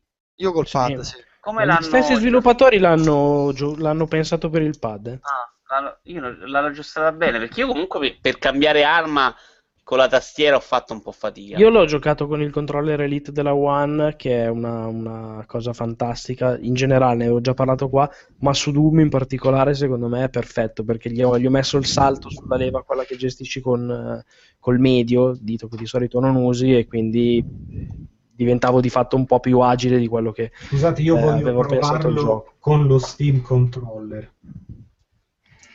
Guarda, nello Steam Controller ci credi solo tu, Ferruccio, però. eh, ti sei convinto? eh? Non ce n'è, dai retta, non ce n'è. Ci vorrei provare. Comunque, insomma, secondo me è proprio al- tutto ad altissimo livello. Per me, fantastica, è il musica fantastica. Cioè, Gioco- per me, attu- esattamente, stessa cosa. Non- Però non ho giocato a Uncharted 4, quindi No, ma io anch'io non ho giocato ad Uncharted 4, ma perché c'era Doom. Cioè... no, no, ma sono serio, cioè tra i due non- non- per me non esisteva proprio competizione. Forse, non so, cioè io una domanda che volevo farvi è l'effetto nostalgia, tra virgolette, che mi ha fatto cavalcare tutto il gioco come se fosse veramente una birra da bere. Eh, magari il ragazzo che è cresciuto con Call of Duty non ce l'ha e quindi il gioco lo vede con difetti che io non lo vedo, cioè non lo so. Beh, io, no, io non ricordo se ho provato un po' Doom 3, ma gli altri non li ho fatti e no, mi è piaciuto un sacco lo stesso, insomma, anche senza avere questo effetto. Si percepiva che fosse un gioco fatto da gente innamorata della serie. E Sì, questo cioè, sì. proprio- è tutto un omaggio, le stanze segrete, cioè veramente, veramente bello. Però è un bel gioco a prescindere, ecco. Tra l'altro ha anche un bel multiplayer, perché que- Eh beh, bravo, io sono d'accordo. Un multiplayer che molti hanno smerdato, secondo me invece è molto divertente. il ho multiplayer provato è la un- beta, ma aveva fatto tanto schifo, un po' lento. voler tornare un Come minimo ai, agli Eh, sei inizi. molto lento nell'online, no? Il personaggio No, me lo ricordo molto insaccato, no? No, no, non c'è il radar. Anzi, Nella beta l'ho provato, io no nel gioco. No, No, non lento, beta è il fatto che non ci sia la corsa proprio Eh, rende esatto. invece il gioco più dinamico perché non c'è gente che Esatto, si muove piano. E- Poi non c'è il radar, quindi devi sempre stare sul chi va là. Ah, Sì, radar tanto non sono mai in grado di usarlo nei, nei giochi. No, ma poi non, non ho quella visione laterale. È un po' è abbastanza interessante un ritorno al timing che si usava nei primi eh, giochi multiplayer ad arena, de- che ti devi stare attento a quando rinasce il power up nei livelli, perché Mamma quello ti mia, fa svoltare, fantastico. capito? È Quindi tu devi E stare conoscere attento. le mappe è Ecco. troppo decisivo. Cioè, dire una cosa, giochi Marco, con io le mappe tu noti. Marco, si sente fortissimo il ricarico dell'arma di Alienation. eh, Sposto lì, che sposto- esce, sposto- esce- esce fuori Esce dal dal pad, è per Sì, sì, quello, infatti. cioè. Va bene. Ehm, posso dire due cose io su... No, forse Ferruccio non ha ancora detto niente. Ferruccio, ci sei? Sì, di cosa devo dire? I Doom? No, Basta. Basta. Doom ormai puoi solo dire che non, eh, non ti arriverà mai. basta. Eh, parlaci di Inside, dai. Di Inside, sì, allora Inside è praticamente Limbo 2, eh, sia perché è fatto dalle stesse persone, sia perché forse, ragazzi, si è, è ambientato nello stesso mondo, non si sa, ma comunque fondamentalmente è eh, basato sulle stesse meccaniche. No, scusate una cosa su Inside, come ho fatto Vai, con vai. Vito e noi giochiamo, ma allora come ne parliamo di Inside? Con gli spoiler o senza? Assolutamente senza, Bravo, assolutamente ok, senza. Va bene, è solo per sapere. ok. perché, perché ora ne, ne parleremo perché. Eh, quindi più o meno diciamo che è un gioco come, come Limbo, quindi un, un platform eh, in- di fatto in 2D. ehm, ed è eh, dunque allora non dirò nulla sulla storia, non dirò nulla in genere sulla progressione. L'unica cosa che posso dire è che ehm, è che è da, da giocare senza spoiler perché ha veramente, ha veramente dei momenti wow. Eh, E Secondo me, scusa, da giocare in una volta sola, possibilmente. eh, io Tanto- l'ho fatto in due, in due sessioni, però alla fine... Piattaforme? PC, io, Io su Xbox però c'è One, anche su. Xbox One. Io su One. E dura, io ci ho messo due ore più o meno a, a finirlo. Quindi quando finiamo di registrare acquisto. Vai, totalmente Sì, sì, sì, totalmente sì, sì. sì. Ed è... Allora, Anzi, piaciuto... adesso, ah. Sì, bravo. Io ero più dubbioso, eh, però. No, allora, però me- Se, se lo dice Ferruccio, io No, ma io sono dubbioso, però ti dico di acquistarlo. No, allora, allora Sì, mi è piaciuto tantissimo, Eh, non so, cioè, secondo me è un tantino un, un po' troppo facile, cioè va, va- scorre via un po' troppo facilmente. Eh, non- Però avrebbe avuto senso, secondo me, una, una cosa del genere, lasciarli un po' incartato con l'enigma. pizzico, un pizzico sì, un Tra pizzico l'altro, sì. secondo me c'è una prima parte in cui un po' si erano più ingegnati, poi si lasciano un po' andare. Ma Oddio, no, perché, perché e questa è la cosa migliore del gioco. eh, ci sono continuamente nuove idee, eh, sono, c'è un, eh, un game design che è un po', mi ricorda un po' Nintendo, che tipo inserisce una nuova meccanica, la usa due o tre volte in una maniera fantastica e poi la butta via, vaffanculo, una cosa nuova. Che è un po' tipo nei, nei giochi di Mario c'è sta cosa. E quindi c'è sempre questa, questa spinta ad andare avanti. È un gioco che ha tantissima inerzia in quel senso, cioè ti spinge sempre ad andare avanti. È difficile trovare un punto in cui staccare. Questo dramma che non capisce dove salvano i giochi, però vogliamo dirlo. Sì, poi lui vabbè, salva ovunque, eh, però. ok. Sì, infatti, salve. Ehm, e però, come dicevo, secondo me può essere un poco, un poco facile. Però guardate, è un gioco che secondo me è da giocare anche solo per un motivo, ed è che è, il, ehm, che è la, la ricarica dell'arma di Alienation. Si sente. No, è che è, è u- il gioco forse più polished che abbia mai visto in Sì, è incredibile. Girax con Unity che di solito va una merda sulle console. Eh sì, sì, però insomma è anche il fatto che non solo sicuramente è programmato bene, ma per me è proprio il, il fatto che sia eh, che ci abbiano messo chiaramente anni a rifinire alle- in maniera maniacale un, lavoro- un- un gioco che dura poco più di due ore. eh, e ragazzi, cioè, anche solo, guardate, anche solo i controlli sono, sono qualcosa completamente al, al di sopra di quanto, di quanto io abbia visto finora. Per farvi un esempio, un esempio scemo, quando voi in questo gioco trasportate una cassa o un oggetto, a seconda del fatto che vi mettiate dietro la cassa, eh, davanti alla cassa, eh, girati a sinistra o a destra, oppure di fronte alla cassa, cioè il, il protagonista, il ragazzino, spingerà quella cassa oppure la, cioè, o la spinge o la tira o si ci mette accanto, a seconda di dove eravate quando avete cominciato quel comando. Ehm, e questo, questo dà una naturalezza incredibile, anche il fatto che quando saltate, atterrate, non c'è, cioè, l'animazione è perfetta a Sì, prescindere. è fluida e contestuale, diciamo. Sì, sì. Beh, ma di questi dettagli ce n'è in continuazione. Eh, c'è una fisica usata in una delle maniere più spettacolari che abbia mai visto. Cioè, ci sono momenti in cui si rompono oggetti ed erano forse, non lo so, 5 o 6 anni che non mi stupivo di fronte a come si rompe un oggetto in un videogioco. Quindi, insomma, anche solo per questa cura, io, io consiglio di giocarlo. E poi, vabbè, sì, c'ha un'atmosfera, un'ambientazione, una storia, se così si può chiamare, che è, che è veramente incredibile. Eh, molto, molto più estremo di, di Limbo in questo. Cioè, se pensavate che tipo il ragno che si mangiava il ragazzino era una cosa abbastanza scioccante in Limbo, qua siamo tre gradini oltre. A me la prima parte è piaciuta molto in questo senso, la seconda meno. La La prima parte sì, però- c'era molta più tensione, molta più ansia, che mi era piaciuta un sacco. Poi La- eh, però diventa anche una cosa un po' quasi metafisica, cioè si, si apre un sì, po'. cambia, cambia registro e lì non, Sì. non è roba delle mie corde. Posso dire una, una cosa, nel senso, eh, io sono d'accordo su tutto quello che hai detto, assolutamente, che è sbalorditivo a livello tecnico, che è fenomenale a livello di, di ambientazione, che è proprio ben, eh, bellissimo da vedere, che l'esperienza poi è incredibilmente fluida in tutti i sensi. Parti, non c'è il tutorial, non c'è testo, non c'è niente, ma riesci sempre a capire quello che devi fare. Secondo me anche a livello di difficoltà così un po' accessibile ci sta perché è un gioco che ti vuol far vivere una certa atmosfera, raccontare una certa storia, più che stuzzicarti col gameplay nudo e crudo, posto che in realtà comunque lo fa, perché secondo me Sì, ha dei bei, bellissime fasi di salti, di belle cose, eccetera, che funzionano.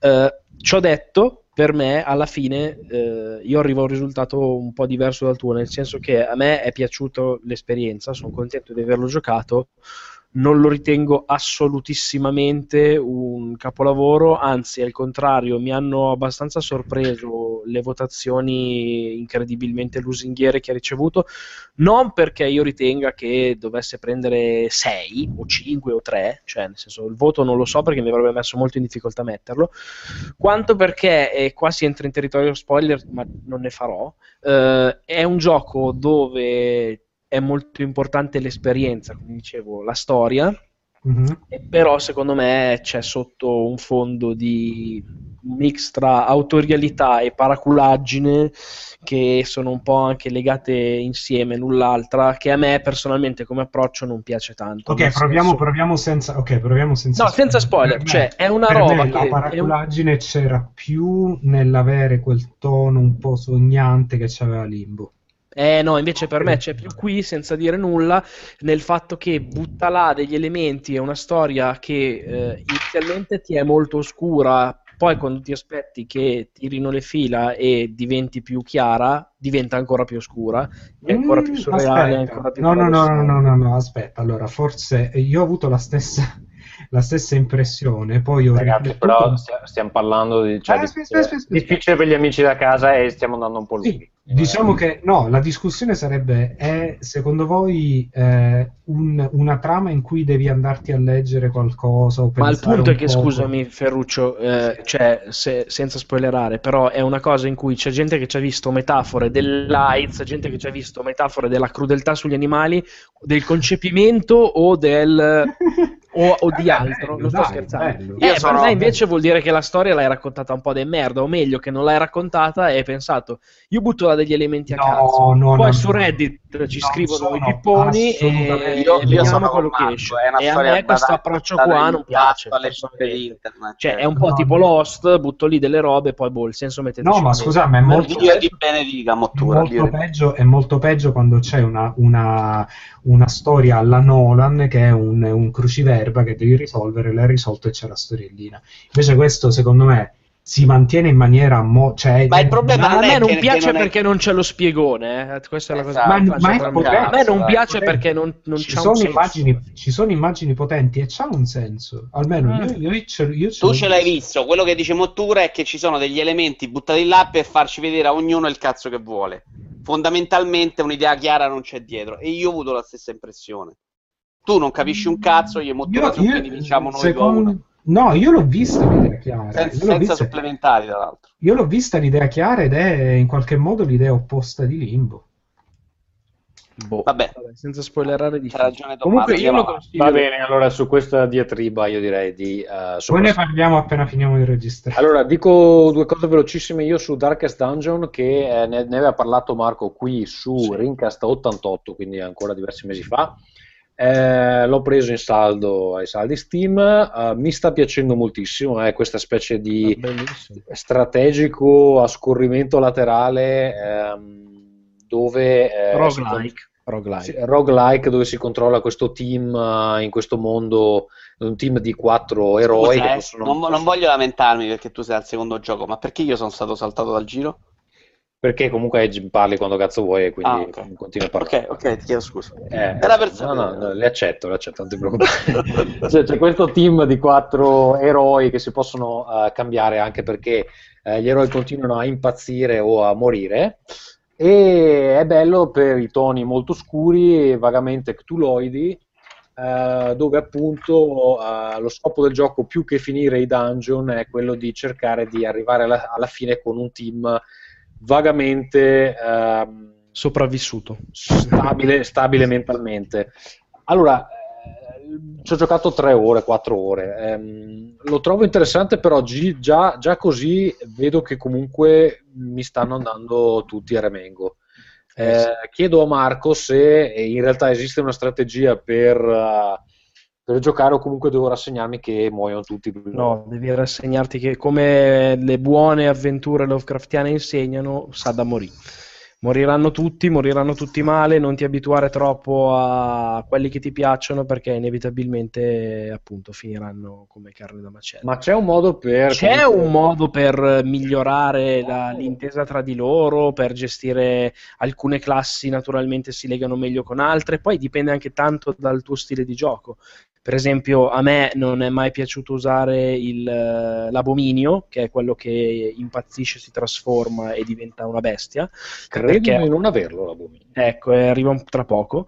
Ehm, appunto, è questo personaggio che ha la doppia, cara- doppia natura, quindi se lo fa impazzire, lui recupera punti, fe- punti follia e mena come un fabbro, ma ti fa impazzire quelli della tua squadra. E ha il malus che se hai gente religiosa si Mm. rifiutano di averlo in squadra assieme. Ecco. Siccome io ho impostato tanto invece le cose su personaggi tipo crociati, cose del genere, non potevo usarlo molto e quindi preferivo altri. Ho un amico carissimo che invece mi diceva, lui basava tutta la sua strategia su quello. Quindi secondo me è anche un po' il suo bello capire Mm. piano piano, anche magari proprio perché non hai più nessuno e cazzo devo usare quello a forza, eh, invece ne apprezzi poi i pregi. Ma Però ecco, muori, muori a manetta. parte divertente del gioco è appunto quando si è finito il dungeon, o insomma la- perché il Darkest Dungeon è l'ultima cosa da fare, giusto? Perché Sì, sì, che sì. lì ma non posso nemmeno avvicinarmici. È lì, ma sì, esatto. già mi menano Ogni dungeon può essere affrontato appunto da stile roguelike a diverse, è prima di tutto procedurale e quindi Sempre compaiono sempre diversi con ricompense diverse e sai, sai prima in sostanza quanto sarà la durata del dungeon, quindi c'è il solito fatto risk reward, ci rimango di più, però mi, mi si inculano prima. Eh, È interessante tutto quel Ecco, no, quel- la parte quella bella secondo me è quella di gestione del team eh, una volta finiti i dungeon, cioè tipo mi è Ah, capitato certo. di avere la, la suora che siccome era impazzita ha voluto andare in convento per curarsi la malattia mentale e poi gli piaceva così tanto che non usciva più dal convento. Sì, E ho oppure ci "Dai, sono cose che non so, tu vai, mandi un penitente a frustarsi, questo dice, oh che bello, mi piace essere frustrato, frustato, anzi non frustrato, e quindi se lo mandi da, da- da lì in poi eh, al bordello a farlo picchiare, che ne so, recupera vita di più, più velocemente. Cioè, i personaggi impazziscono e possono anche addirittura morire, sia in giro che addirittura mentre li stai facendo curare. Cioè, ci sono robe di una cattiveria, di una pazzia infinita. Ti tiene sempre sull'orlo della sedia. Forse, secondo me, a lungo andare eh, diventa davvero talmente tanto difficile e talmente basato sul numerino casuale di percentuale di dado che è effettiva e bastarda come in XCOM cioè un 98% ti capita che ovviamente siccome 98 non è 100 la prendi in culo e magari la prendi in culo all'ultimo tiro contro il boss ti muore uno e due tiri dopo l'avevi quasi ucciso e ti ha decimato la squadra.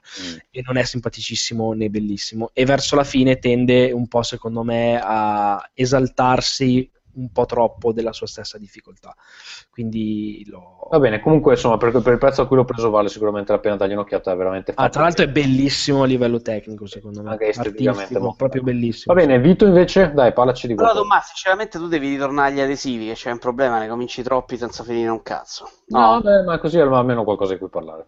No, no, c'hai ragione. Allora, un gioco che mi- sei mesi. Ah, gioco che mi è piaciuto un casino è Human Resource Machine, che è degli stessi di Little Inferno e World of Goo. Ed è un giochino basato sulla programmazione, quindi piacerà molto agli ingegneri. Fondamentalmente tu hai una, mm, un carrello di entrata, difficilissimo da spiegare, e, e hai dei comandi, non tantissimi, con cui far fare de- delle azioni a questo omino e devi trovare il modo con queste poche azioni di fargli fare tutto quello che ti chiede il programma. Lo fai proprio a livello di programmazione, quindi ne so, un comando è in, vai a prendere l'oggetto nel carrello, out, lo porti fuori. Tu poi fai delle cose in mezzo. Eh, quando si va avanti Cioè, diventa... tipo assembler, tipo quando dici al computer esattamente quale, quale informazione prendere, dove scrivere e così via. Eh, no, ed è quella la difficoltà del gioco perché devi cercare di, di fargli avere certe informazioni con i pochi comandi che c'hai, quindi girandoci molto intorno.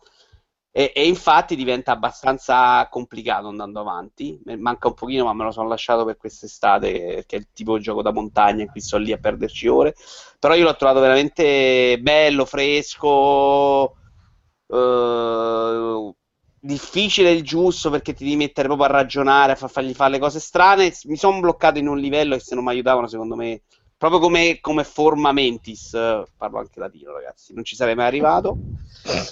E, e invece poi scoperto quel meccanismo e sono andato avanti facendoli anche gli altri, insomma. Però no, secondo me è bello, cioè, c'è, c'è proprio la genialità. Probabilmente chi capisce di programmazione computer certe cose le fa magari in modo più naturale, ecco. Io che, che non ne so un cazzo dal VIC 20 probabilmente ci ho, fatto, ci ho messo un po' di più, però mi ha dato proprio grande soddisfazione quando ti riesce una cosa, magari anche con più, mh, con più comandi, perché tu hai anche un dei- delle votazioni su quanti comandi e quanti passi fa l'omino riesci a ottenere l'obiettivo. Quando ci riesci ti dà proprio soddisfazione, cioè ti senti l'uomo più intelligente del mondo. C'ha una storiella carina tipo Little Inferno? Ce l'ha dietro secondo me Little Inferno era proprio la sua storia. Questo è il gioco con il contorno che è carino, è fatto bene, ma è staccato, non è esattamente. Little Inferno era proprio quella roba che poi ti trovavi dentro e dici ok, sto facendo, sto bruciando della roba e entravi in trip mentale su quello che facevi, secondo me. Sì. Questo è proprio più gioco ed è più gioco bello e insomma spero lo compriate tutti invece di giocare a Pokémon Go cazzo Molto bene, passiamo al prossimo gioco di Simone che ci vuole raccontare, vuole farci perdere tempo. Un giochi mobile, merda. Ma perché? Hai letto quale- di quale gioco meraviglioso? Iron? Maiden Legacy of the Oh, vedi? Io adesso domenica vado al concerto di Eh, Iron quindi, Maiden. giustamente, Simone. Mamma Eh, mia, che veramente gli anziani proprio. Ma per favore, No, sono eh. un grande fan, eh, quindi insomma, no, anche se sento al- musica no, non solo così, diciamo, mainstream, eh, sono sicuramente il mio gruppo preferito, l'ho visto credo 15 volte in quattro continenti, tre continenti diversi. E, mh, avevano già provato, se vi ricordate, a far uscire un gioco, Head Hunter, una merda colossale per PC. Ma le magliette degli Iron Maiden le hai potute tenere sono finite nello Io scatolone? mi ricordo Kiss sono- Psycho Circus. sono tenute come dei cimeli perché vengono da tutti i concerti che ho visto. No, tutti no, però insomma. Ancora ne ho alcune, sì, sì, assolutamente. Ora ne comprerò un'altra domenica, li vado a vedere, vengono a Roma e porterò mio figlio. Quindi sono emozionatissimo per questa cosa. Ferruccio, so che Quanti anni c'ha? 4 anni e mezzo.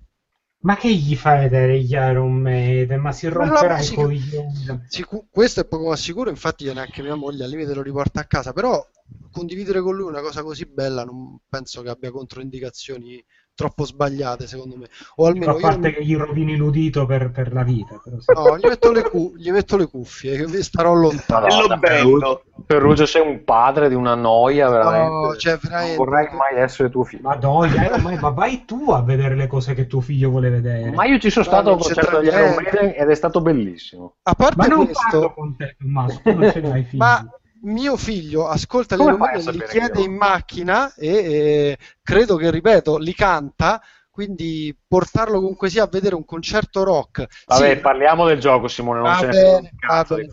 No, mi piace parlare con Ferruccio di questa cosa, siamo sempre in disaccordo e quindi insomma è divertente parlarci. Il gioco è un gioco mobile che non ha avuto assolutamente il successo di Pokémon Go, direi.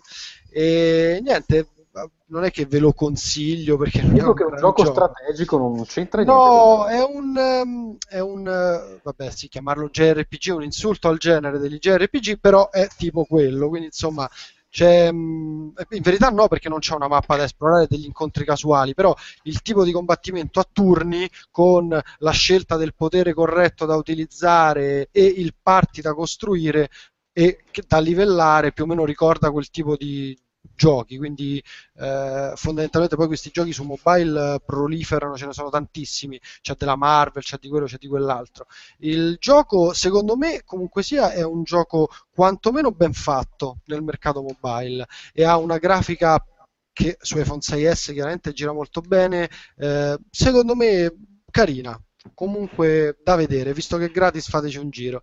La cosa bella è che c'è tutta la colonna sonora, sono tutti pezzi degli Iron Maiden, quindi se vi dovesse interessare il genere musicale in questione, non aveste niente da fare, secondo me è un passatempo, insomma, che per i fan vale la pena. Molto bene. Allora, eh, abbiamo... Chi tocca? Marco? Parlaci di Fury, Marco. Parliamo Allora- tutti di Fury, vai, Parliamo vai. tutti di Parliamo tutti di Fury. Ci abbiamo Allora- giocato tutti. Fury è un gioco, eh, un action game di quelli un po' alla, alla baionetta, eccetera, con il personaggio, quindi eh, terza persona, eh, di un team di sviluppo francese che ha collaborato con il disegnatore di Afro Samurai per la creazione dei personaggi. È un gioco che a livello di, di, dire, di atmosfera, di tematiche, eccetera, ricorda secondo me parecchio la roba di Goichi Suda o Suda 51, come, a seconda di come volete chiamare, quindi eh, atmosfere piuttosto pazze, stile da, da anime giapponese, avversari surreali e situazioni un po' Eh, ricordiamo, questo è un gioco in cui le cose sono messe a cazzo di cane perché sì. Sì, sì, certo, Eh, totalmente sì. Ma tra l'altro, qua lancio la mia provocazione. eh, secondo me è un gioco che ricorda la roba che fa Suda, ma con un gameplay migliore di qualsiasi cosa abbia mai fatto Suda. Eh, nel senso che Questa è la provocazione più moscia del mondo perché Eh, no. dire, Eh, è risaputo che... Eh no, no, è risaputo il cazzo, c'è gente che impazzisce per lui, eh. secondo Sì, me è un che bravissimo poi- designer, ma un, un abbastanza pessimo ga- game Eh, designer. Piattaforme, Killer is Dead è suo, no? Sì. Cosa? Killer is Dead. Killer is Dead è suo, sì. Eh, ci hai giocato te? Ce l'ho lì in lista da una vita. Beh, insomma, no. Per me il, suo migliore è Killer 7, sempre. Ah, ok, di quindi Capcom, rimaniamo al folissimo. 1800. Sì, sì, 1813. A me fanno impazzire, ma rompono il cazzo tutti intorno al secondo barra terzo livello. E questo è- ha avuto una fortuna, eh, direi, rilevante per il fatto che è, il gioco gratis del mese di luglio, quindi penso sia stato scaricato un po' da chiunque.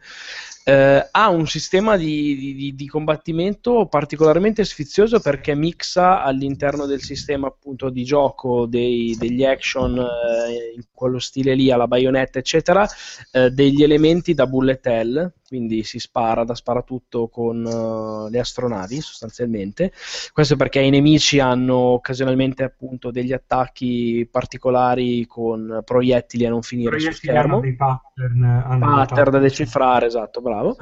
E secondo me si contraddistingue per il livello di difficoltà molto alto, ma a me è una cosa che è piaciuta tanto, vabbè, sono solo boss fight prima di tutto.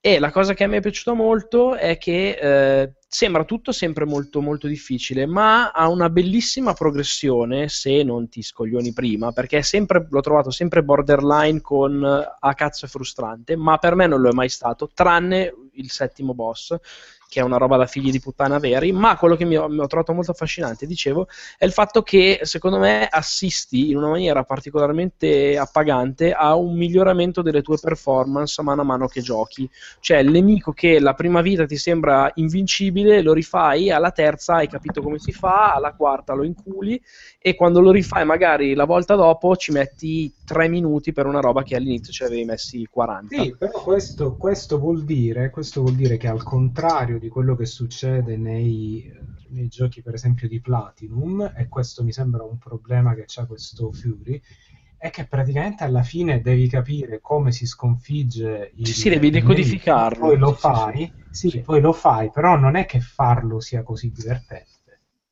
Almeno No, per a me, me, cioè- a me- a me non è dispiaciuto. Eh, nel senso, è Qua una critica alla tua che ho sentito da, per- da tanti, eh.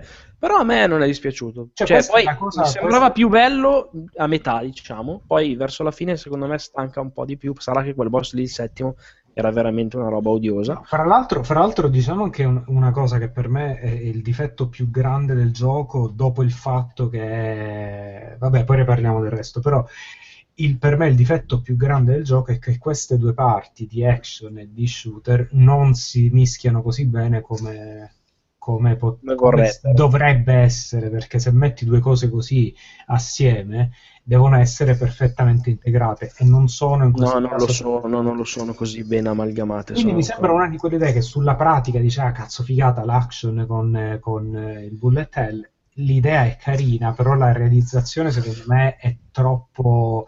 è un po' È, è- è macchinosa, un molto, po'... sì, è molto anche, come dire, un po' rozza a livello anche proprio di esecuzione, eccetera. Sì. Tra l'altro, io una cosa che ho odiato, non è chiaramente il focus del gioco, ma l'ho trovata oscena, è la componente tra una- un combattimento e l'altro, vuole avere Quello questo tono un po' figo, un po' così, le inquadrature un po' menose, la roba così un po' d'autore. Ed è difficile camminare in giro. Sì, no, ed, è, no, ed è- no, ed è una che- merda, cioè è fatto proprio uno schifo allucinante secondo me con dei dialoghi che non hanno un cazzo di senso, lentissime inquadrature Esatto. terribili, bruttissime, che io dico avevi a bordo lo lo- il, il disegnatore di Afro Samurai fagli fare due, due artwork belli che animi con un minimo di effettino parallasse eccetera tipo fumetto interattivo e cazzo ti porti a casa il Esatto. risultato mille volte meglio di sta roba che veramente ho odiato Ma Eh, posso anche- una cosa, Marco?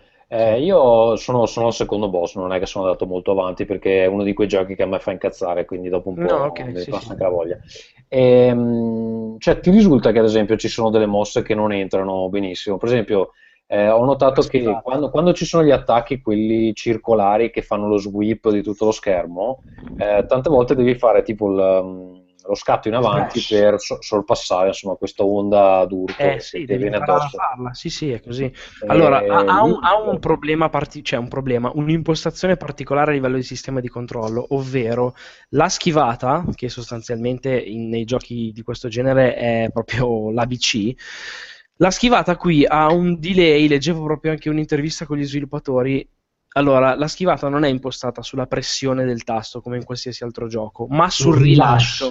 Ma E quindi ha un delay di 0.1 secondi, eh, che però può andare in carica. Cosa vuol dire? Che se tu pigi e molli in 0.1 secondi, che però non è esattamente solo pigiare, c'è una frazione di secondo e cazzo la avverti quella frazione di secondo lì, soprattutto se devi schivare un proiettile tipo bullet hell passando- passandoci attraverso. I frame di invincibilità entrano con un, un frame di ritardo sostanzialmente e devi farci l'abitudine.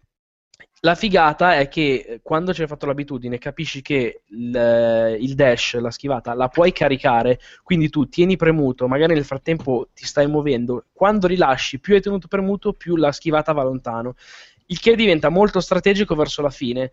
In particolare quel settimo boss che mi ha fatto molto incazzare, alla fine ha l'ultima fase, perché la cosa carina dei boss è che sono proprio divisi in fasi, ti recuperi l'energia anche tra una fase e l'altra. Eh, l'ultima fase diventa una- un incubo vero di bullet hell e lì le, le- le schivate e i tempi di, di reazione diventano qualcosa di abbastanza proibitivo.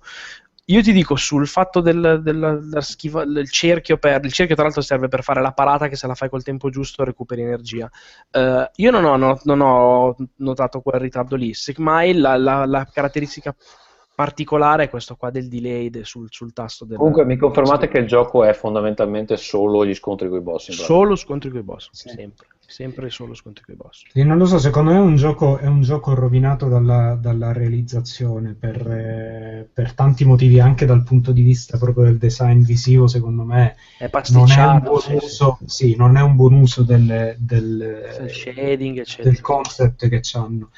Eh, e i controlli, sì, sono, non lo so, ci sono tante piccolissime cose, ma non solo la schivata, anche il fatto che questo passaggio dal... Ma secondo me comunque non è male, assolutamente, anzi a me è piaciuto. No, no, no, no, Però per dire ha preso dei voti altissimi, anche questo mi fanno abbastanza specie i voti che ha preso. eh. Sì, io non... per me è un gioco sufficiente per- perché ha delle, delle idee Anche interessanti. discreto, però- dai, via, però non più di così, ecco, secondo Sì, me. ma capito, cioè, ci ho giocato un po', ho giocato, sono arrivato al secondo, al terzo... Ma io l'ho finito boss, tutto, ho fatto anche il boss segreto che ho finito Eh, prima mentre ci stavo giocando. No, no, a me è piaciuto, poi a me piacciono un sacco gli vogliamo action. specificare che Marco sta facendo tutta questa discussione mentre gioca ad Alienation, che non è un sì. gioco... Sì, ancora non ha imparato come fare. Se, se- se- se premi il tasto quello PlayStation e vai a Just Devices e abbassi l'audio del- della ricarica, sarebbe bellissimo. Perché No, microfono però non, non lo può fare perché il gioco non ha la pausa. non infatti capisce. mi sono accorto che non ha la pausa, stavo potenziandomi il personaggio prima, cazzo. Ah, ecco perché non lo giocherò mai. Ok. Va bene. Allora, eh, Vito, parlaci, rimanendo sugli action, parlaci di Bayonetta 2. Che io Allora, però io gli action non sono come Marco, io li gioco tipo figlio di Simone quando gli darà il pad in mano e gli fa schiacciare il bottone. Schiaccio bottoni a caso, non memorizzando nessuna mossa. E ci ho Bravo, provato un bravo. pochettino nella schermata di caricamento, c'è un po' di practice mode. Ci ho provato a fare delle cose, ma non fa proprio per me. Però a buona sorpresa mi sto divertendo molto, perché comunque è un action molto pulito, molto fatto bene. Eh, non so se vi ricordate la discussione nata col primo Bayonetta in cui mi presi un sacco di insulti per aver detto che insomma sta tizia mi sembrava una roba dal- dalle prime due ore mi sembrava una roba un po' così insopportabile però non parlavo del gioco insomma gli action non mi? Cos'è che Cioè, era? in- era troppo sopra le righe come personaggio Ah, eh beh, certo, sì. sì, sì, ma era quello, dico sta roba, era quello, ma dissi questa cosa e la gente dice no, ma l'action è bellissimo, sì, ma non parlavo del gioco. Comunque no, questo mi sta piacendo un sacco, è pulito, è divertente, è pieno, pieno, pieno di azione, ma proprio boss... troppa, secondo me, paradossalmente. No, Ah, no, è, è un po', è un po' eh, questa roba che fa Platinum, alla- anche Wonderful 101 era così fondamentalmente, in cui una cosa dietro l'altra, boh, boh, Sì, boh, sì, boh, sì, te esatto. massacra, te martella. Eh, hanno fatto la furbata di, di- di alcune. Sono partiti facendo il filmatone lunghissimo, secondo me anche troppo. E poi all'interno del gioco invece hanno risparmiato moltissimo facendo Mamma quelli- mia, delle cazzine pezzotte in una maniera... Esatto, con, col- col- col- con le scene fisse, insomma. Che è una cosa che fanno Sembra, anche. sembra, sai, nei, nei cartoni animati anni 80 quando avevano Eh, le che riciclavano, soldi. bravo. Qui non riciclano, però fanno le schermate fisse con una cosa che hanno un orologio che ruota. Un po', Però, un insomma, po' pezzentella, la molto pezzente si vede, insomma, si avverte. Eh. E poi è un peccato perché il resto in realtà è fatto con, con Sì, sì, con buoni valori stile. produttivi. Sì, sì. Bello, pulito, però non si inceppa mai, funziona bene. Non, non so, sto trovando, lo sto giocando a normal ovviamente e, e fa il suo se- senza uccidere, senza frustrarmi Sei troppo. uno zozzolo, devi giocare a livello massimo. Vabbè, non fa roba per me. No, sai cosa però? Secondo me anche a livello normal, la fatto dei, dei soldi guadagnati e del- della roba che compri è un po'... Insomma, ci vogliono troppi soldi e ne guadagni troppo pochi, quindi è pensato per fartelo Ma giocare 18 volte. No, l'ho esatto. pensato per fartelo giocare a livello più difficile. Ah, Anche- ok, anche guadagni, difficile guadagni di più. Guadagni No, devi, fare, devi fare tante tornate e devi giocare Sì. bene per guadagnare più soldi. Sì, allora anche il primo arrivavi alla fine che avevi i soldi per comprarti tipo un item su 77 che c'era. No, Il comunque a livello, a livello difficile, se- seriamente, cioè a livello difficile se lo giochi discretamente hai i soldi per comprarti la roba che ti serve. Poi è chiaro che se vuoi l'arma di Cristo super rara di Rodin devi No, finirlo no, pure io 26 sto volte le con le dita dei piedi legato, però nel senso sì. Anche perché sai cos'è? Sai cos'è? Siccome eh, in Bayonetta quando scopri una nuova cosa da Ah, comprare... poi scusa, è importante fare le prove, eh, quelle che sono in giro, Sì, quello sì. arene, quelle sono importantissime perché ti danno Eh, sempre. Ogni volta che scopri qualcosa, cioè che fai una tornata e sblocchi qualcosa di nuovo, si aprono nuove, nuove cose nel gameplay, quindi alla fine, alla fine il gioco supporta diverse tornate. Secondo me Bayonetta 2 su- è meno, è un po' più, non lo so, è un po' meno spettacolare da quel punto di vista di- del primo Bayonetta che io ho giocato veramente otto volte di fila e ogni volta c'era qualcosa di nuovo.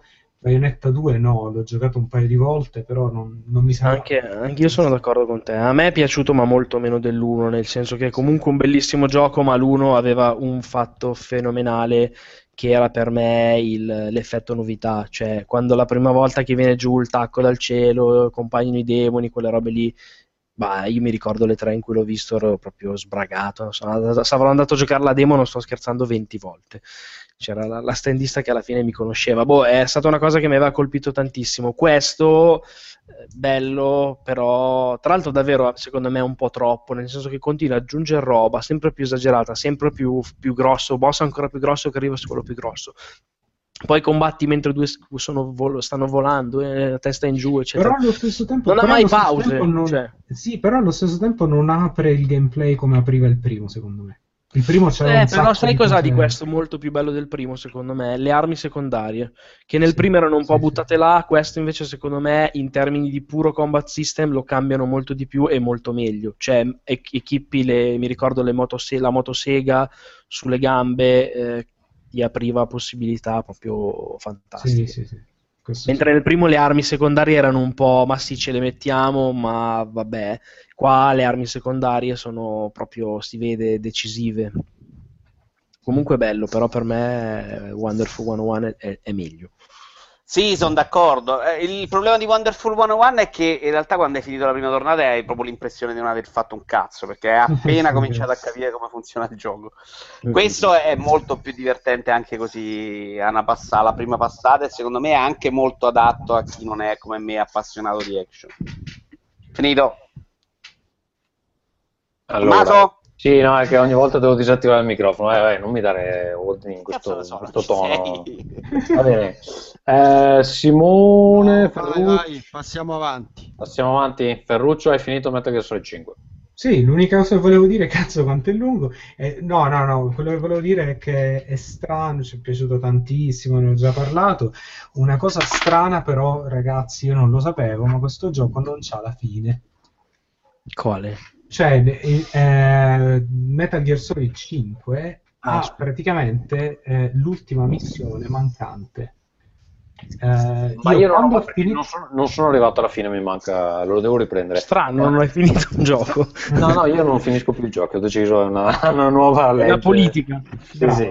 E, però, cioè, la, la missione, quella che ti ritrovi a giocare per ultima, eh, cioè, dà un minimo di chiusura o un... un- No, cioè eh, chiude alcune cose, chiude alcune storie, ci- c'è la chiusura di alcune storie, però la storia principale, diciamo la, la parte più appunto insomma di quello che succede, del, del nemico principale e così via, quella praticamente non viene chiusa, eh, cioè rimane così sospesa, uno si immagina più o meno quello che, succede, che succederà però non c'è tipo... Tommaso, come che non c'è- cambio arma? Che switcho l'arma secondaria? No, sì, e devi tenere premuto il, um, il triangolo, cioè se fai un tap vai all'arma secondaria e se tieni premuto vai a quella... Ok, Eh, ok, di nuovo. ok, è andato, è andato, è andato. Vai, vai. Eh. Esatto, scusate, no, è vero, però il gioco, il gioco non lo spiega Non mai. lo spiega, esatto. Vai, vai, vai. vai. il, eh, il- non c'è diciamo la, la cosa tradizionale della serie dell'ultima missione in cui devi buttare giù Metal Gear questo è, questo è il fatto. Ehm, sono andato dopo averlo finito sono andato un po' a investigare perché mi ha fatto un po' strano sta fine. Ho detto ma come cazzo? Ehm, ed effettivamente c'è una missione che era stata, stata pensata che però non hanno mai realizzato per questioni di budget e o tempo. E su YouTube potete E o trovare che Kojima gli stava sul culo oramai. esatto. Soprattutto, Eh, su YouTube potete trovare delle, delle cutscene che non sono poi state messe nel gioco finale, eh, miste ad alcuni concept, eh, insomma, della concept art dei dialoghi, che sono in qualche versione, edizione speciale o chissà che de- del gioco, che vi fanno vedere effettivamente cosa, è- cosa sarebbe stata la missione finale. Ehm, e a quanto si vede sarebbe stata figa. Però insomma mi pare interessante che, che- che questo gioco è lunghissimo, non ma- manchi del- della fine. Peccato, però. Eh vabbè, e Kojima ormai se ne sbatte il cazzo perché sta lavorando al suo nuovissimo progetto, di cui non esiste una linea di codice. Eh, vado io velocemente, chiudo con gli ultimi. Eh, Ratchet Clank, quello che è il reboot che è uscito per PS4, a me la serie ha sempre fatto abbastanza schifo. Ho deciso di comprare questo nuovo, ehm, tanto per dargli una ehm, seconda possibilità. Ed effettivamente l'ho preso in sconto, mi pare di averlo pagato una ventina di euro. Effettivamente è abbastanza bello e mi sta, ehm, non dico strapiacendo, ma eh, lo trovo eh, piacevole da giocare quando non voglio essere troppo impegnato eh, mentalmente. Belle le armi, ehm, graficamente fa il suo. eh, un po' strana sta cosa che cioè, ci sono dei filmati in CG che sono così brutti che sembrano i filmati in grafica di gioco non riesco a capire perché inserirli credo che siano tratti dal film in computer grafica di Ratchet Clank che è uscito e deve aver fatto un mega flop Ah, è già Eh, uscito? Sì, è Credo- uscito sì, a sì, sì. fine maggio, doppiato dagli youtuber in Italia.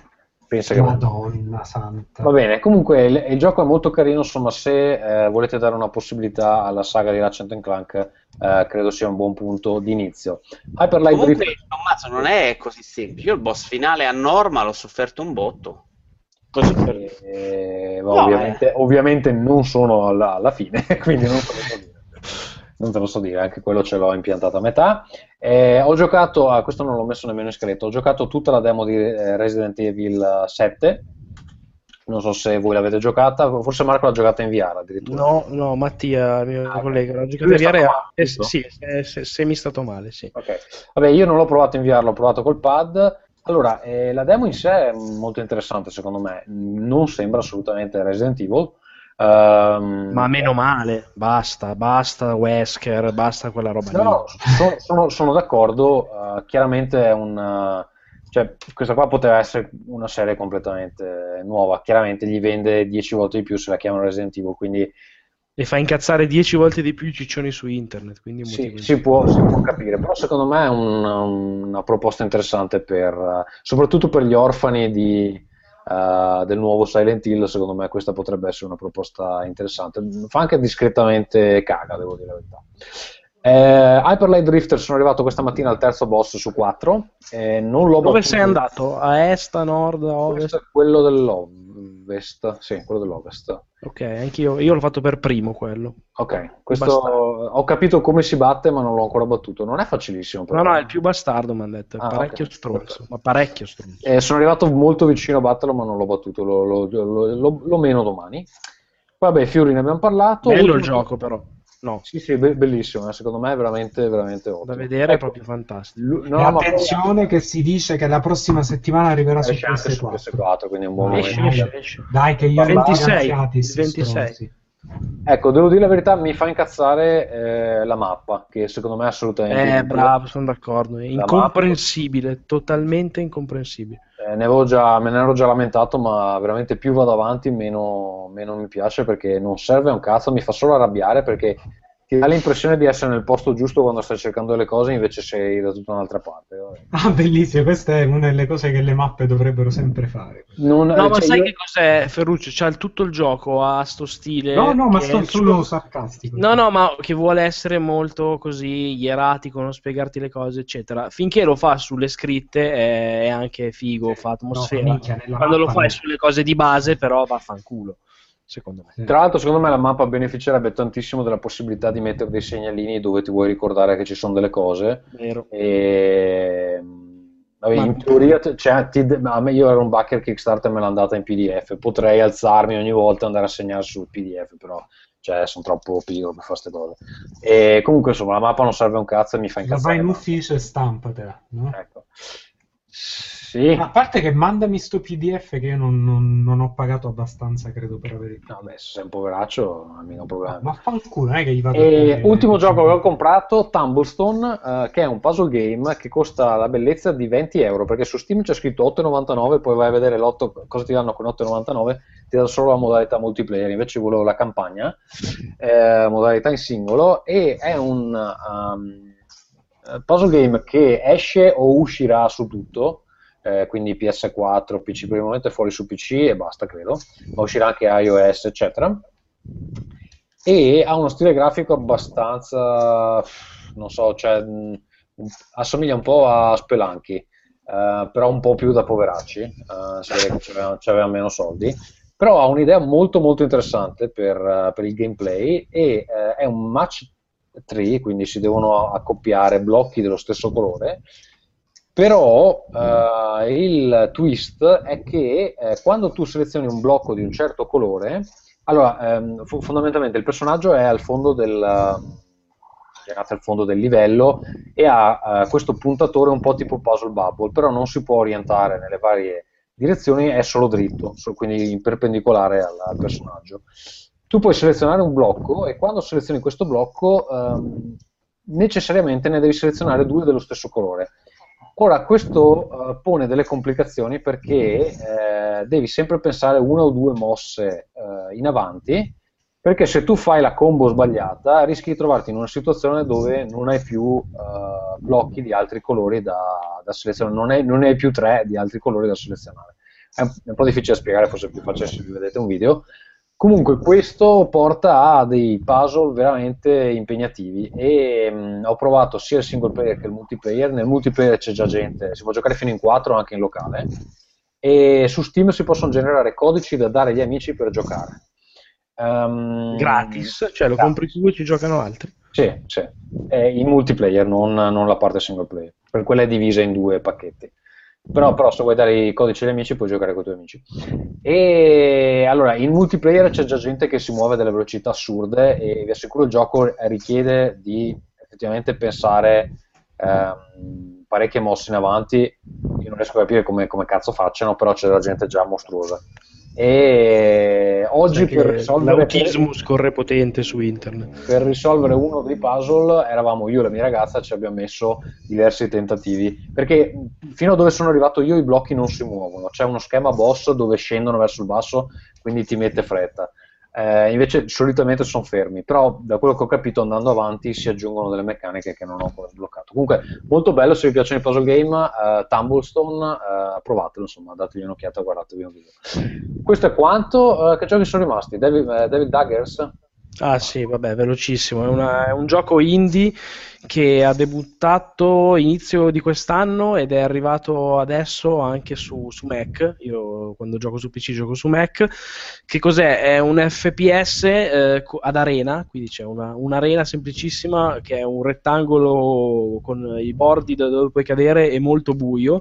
Grafica alla Quake, quindi super semplice, volutamente anni 90 ambientazione infernale, quindi Simone a te potrebbe piacere molto ed è sostanzialmente una cosa con una sfida contro se stessi, super arcade, in cui devi sopravvivere, eh, spawnano in, tutto intorno a te nemici vari e boss e tu sostanzialmente devi cercare di sopravvivere il più possibile. Ha un solo achievement che è tipo resisti per 10 minuti ma resistere anche solo 40 secondi all'inizio è una roba improbabile. E l'hanno paragonato diverse volte a un Super Stardust, però in first person. Sì, lo è, lo è assolutamente, ed è secondo me molto molto bello perché ha un, un sistema di combattimento, proprio un feeling delle armi fantastico. Ha solo un'arma sostanzialmente, con la, la pressione continua del, del mouse, eh, del tasto sinistro del mouse, spari questi, proie- questi pugnali infuocati infiniti, tipo mitra.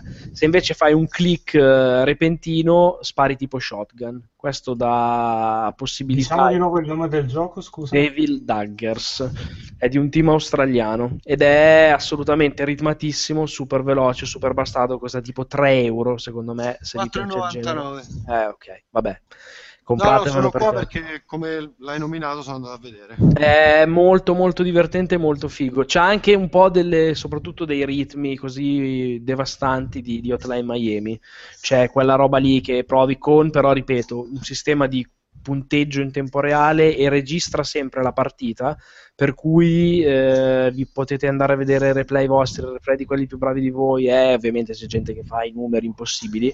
Io ci ho giocato finora 9 ore, per dire Teocrazia c'ha un punteggio mostruoso rispetto a me, devo ancora capire come cazzo ha fatto, però anche qui piano piano impari certe meccaniche, certe cose, spawnano i nemici sempre uguali all'inizio soprattutto e spawnano da certi distributori tipo alveari di nemici particolari. Quindi te li puoi anche imparare i pattern. Esattamente sì, e imparandoli chiaramente poi fai delle belle cose.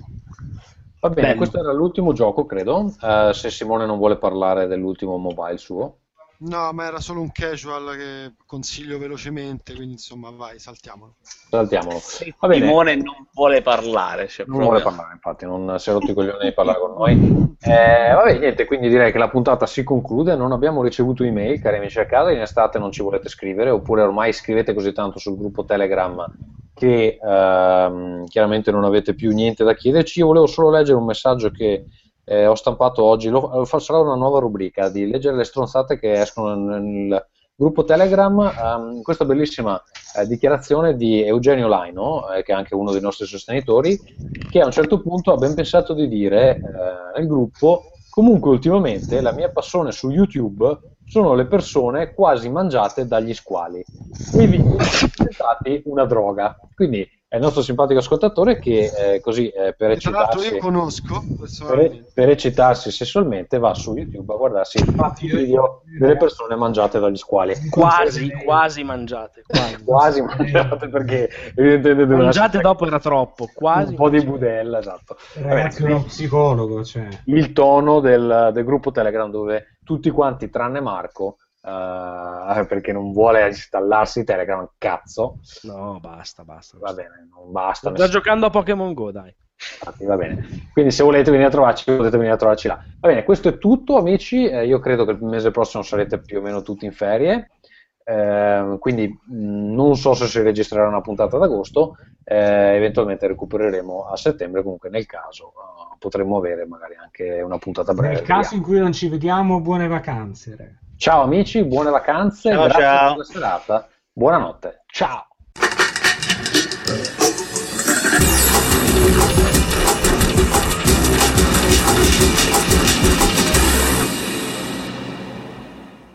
Contatti, non ci avete scritto niente, sarà anche perché il gruppo Telegram sta esplodendo, o magari perché è estate, non lo so. Ehm, potete scriverci email comunque a rincast.gmail.com se volete proporci qualcosa da discutere.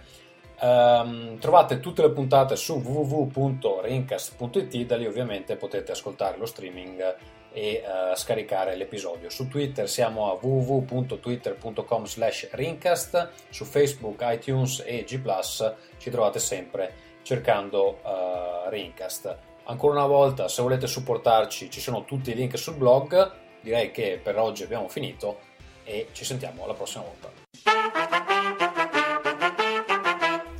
Ringcast.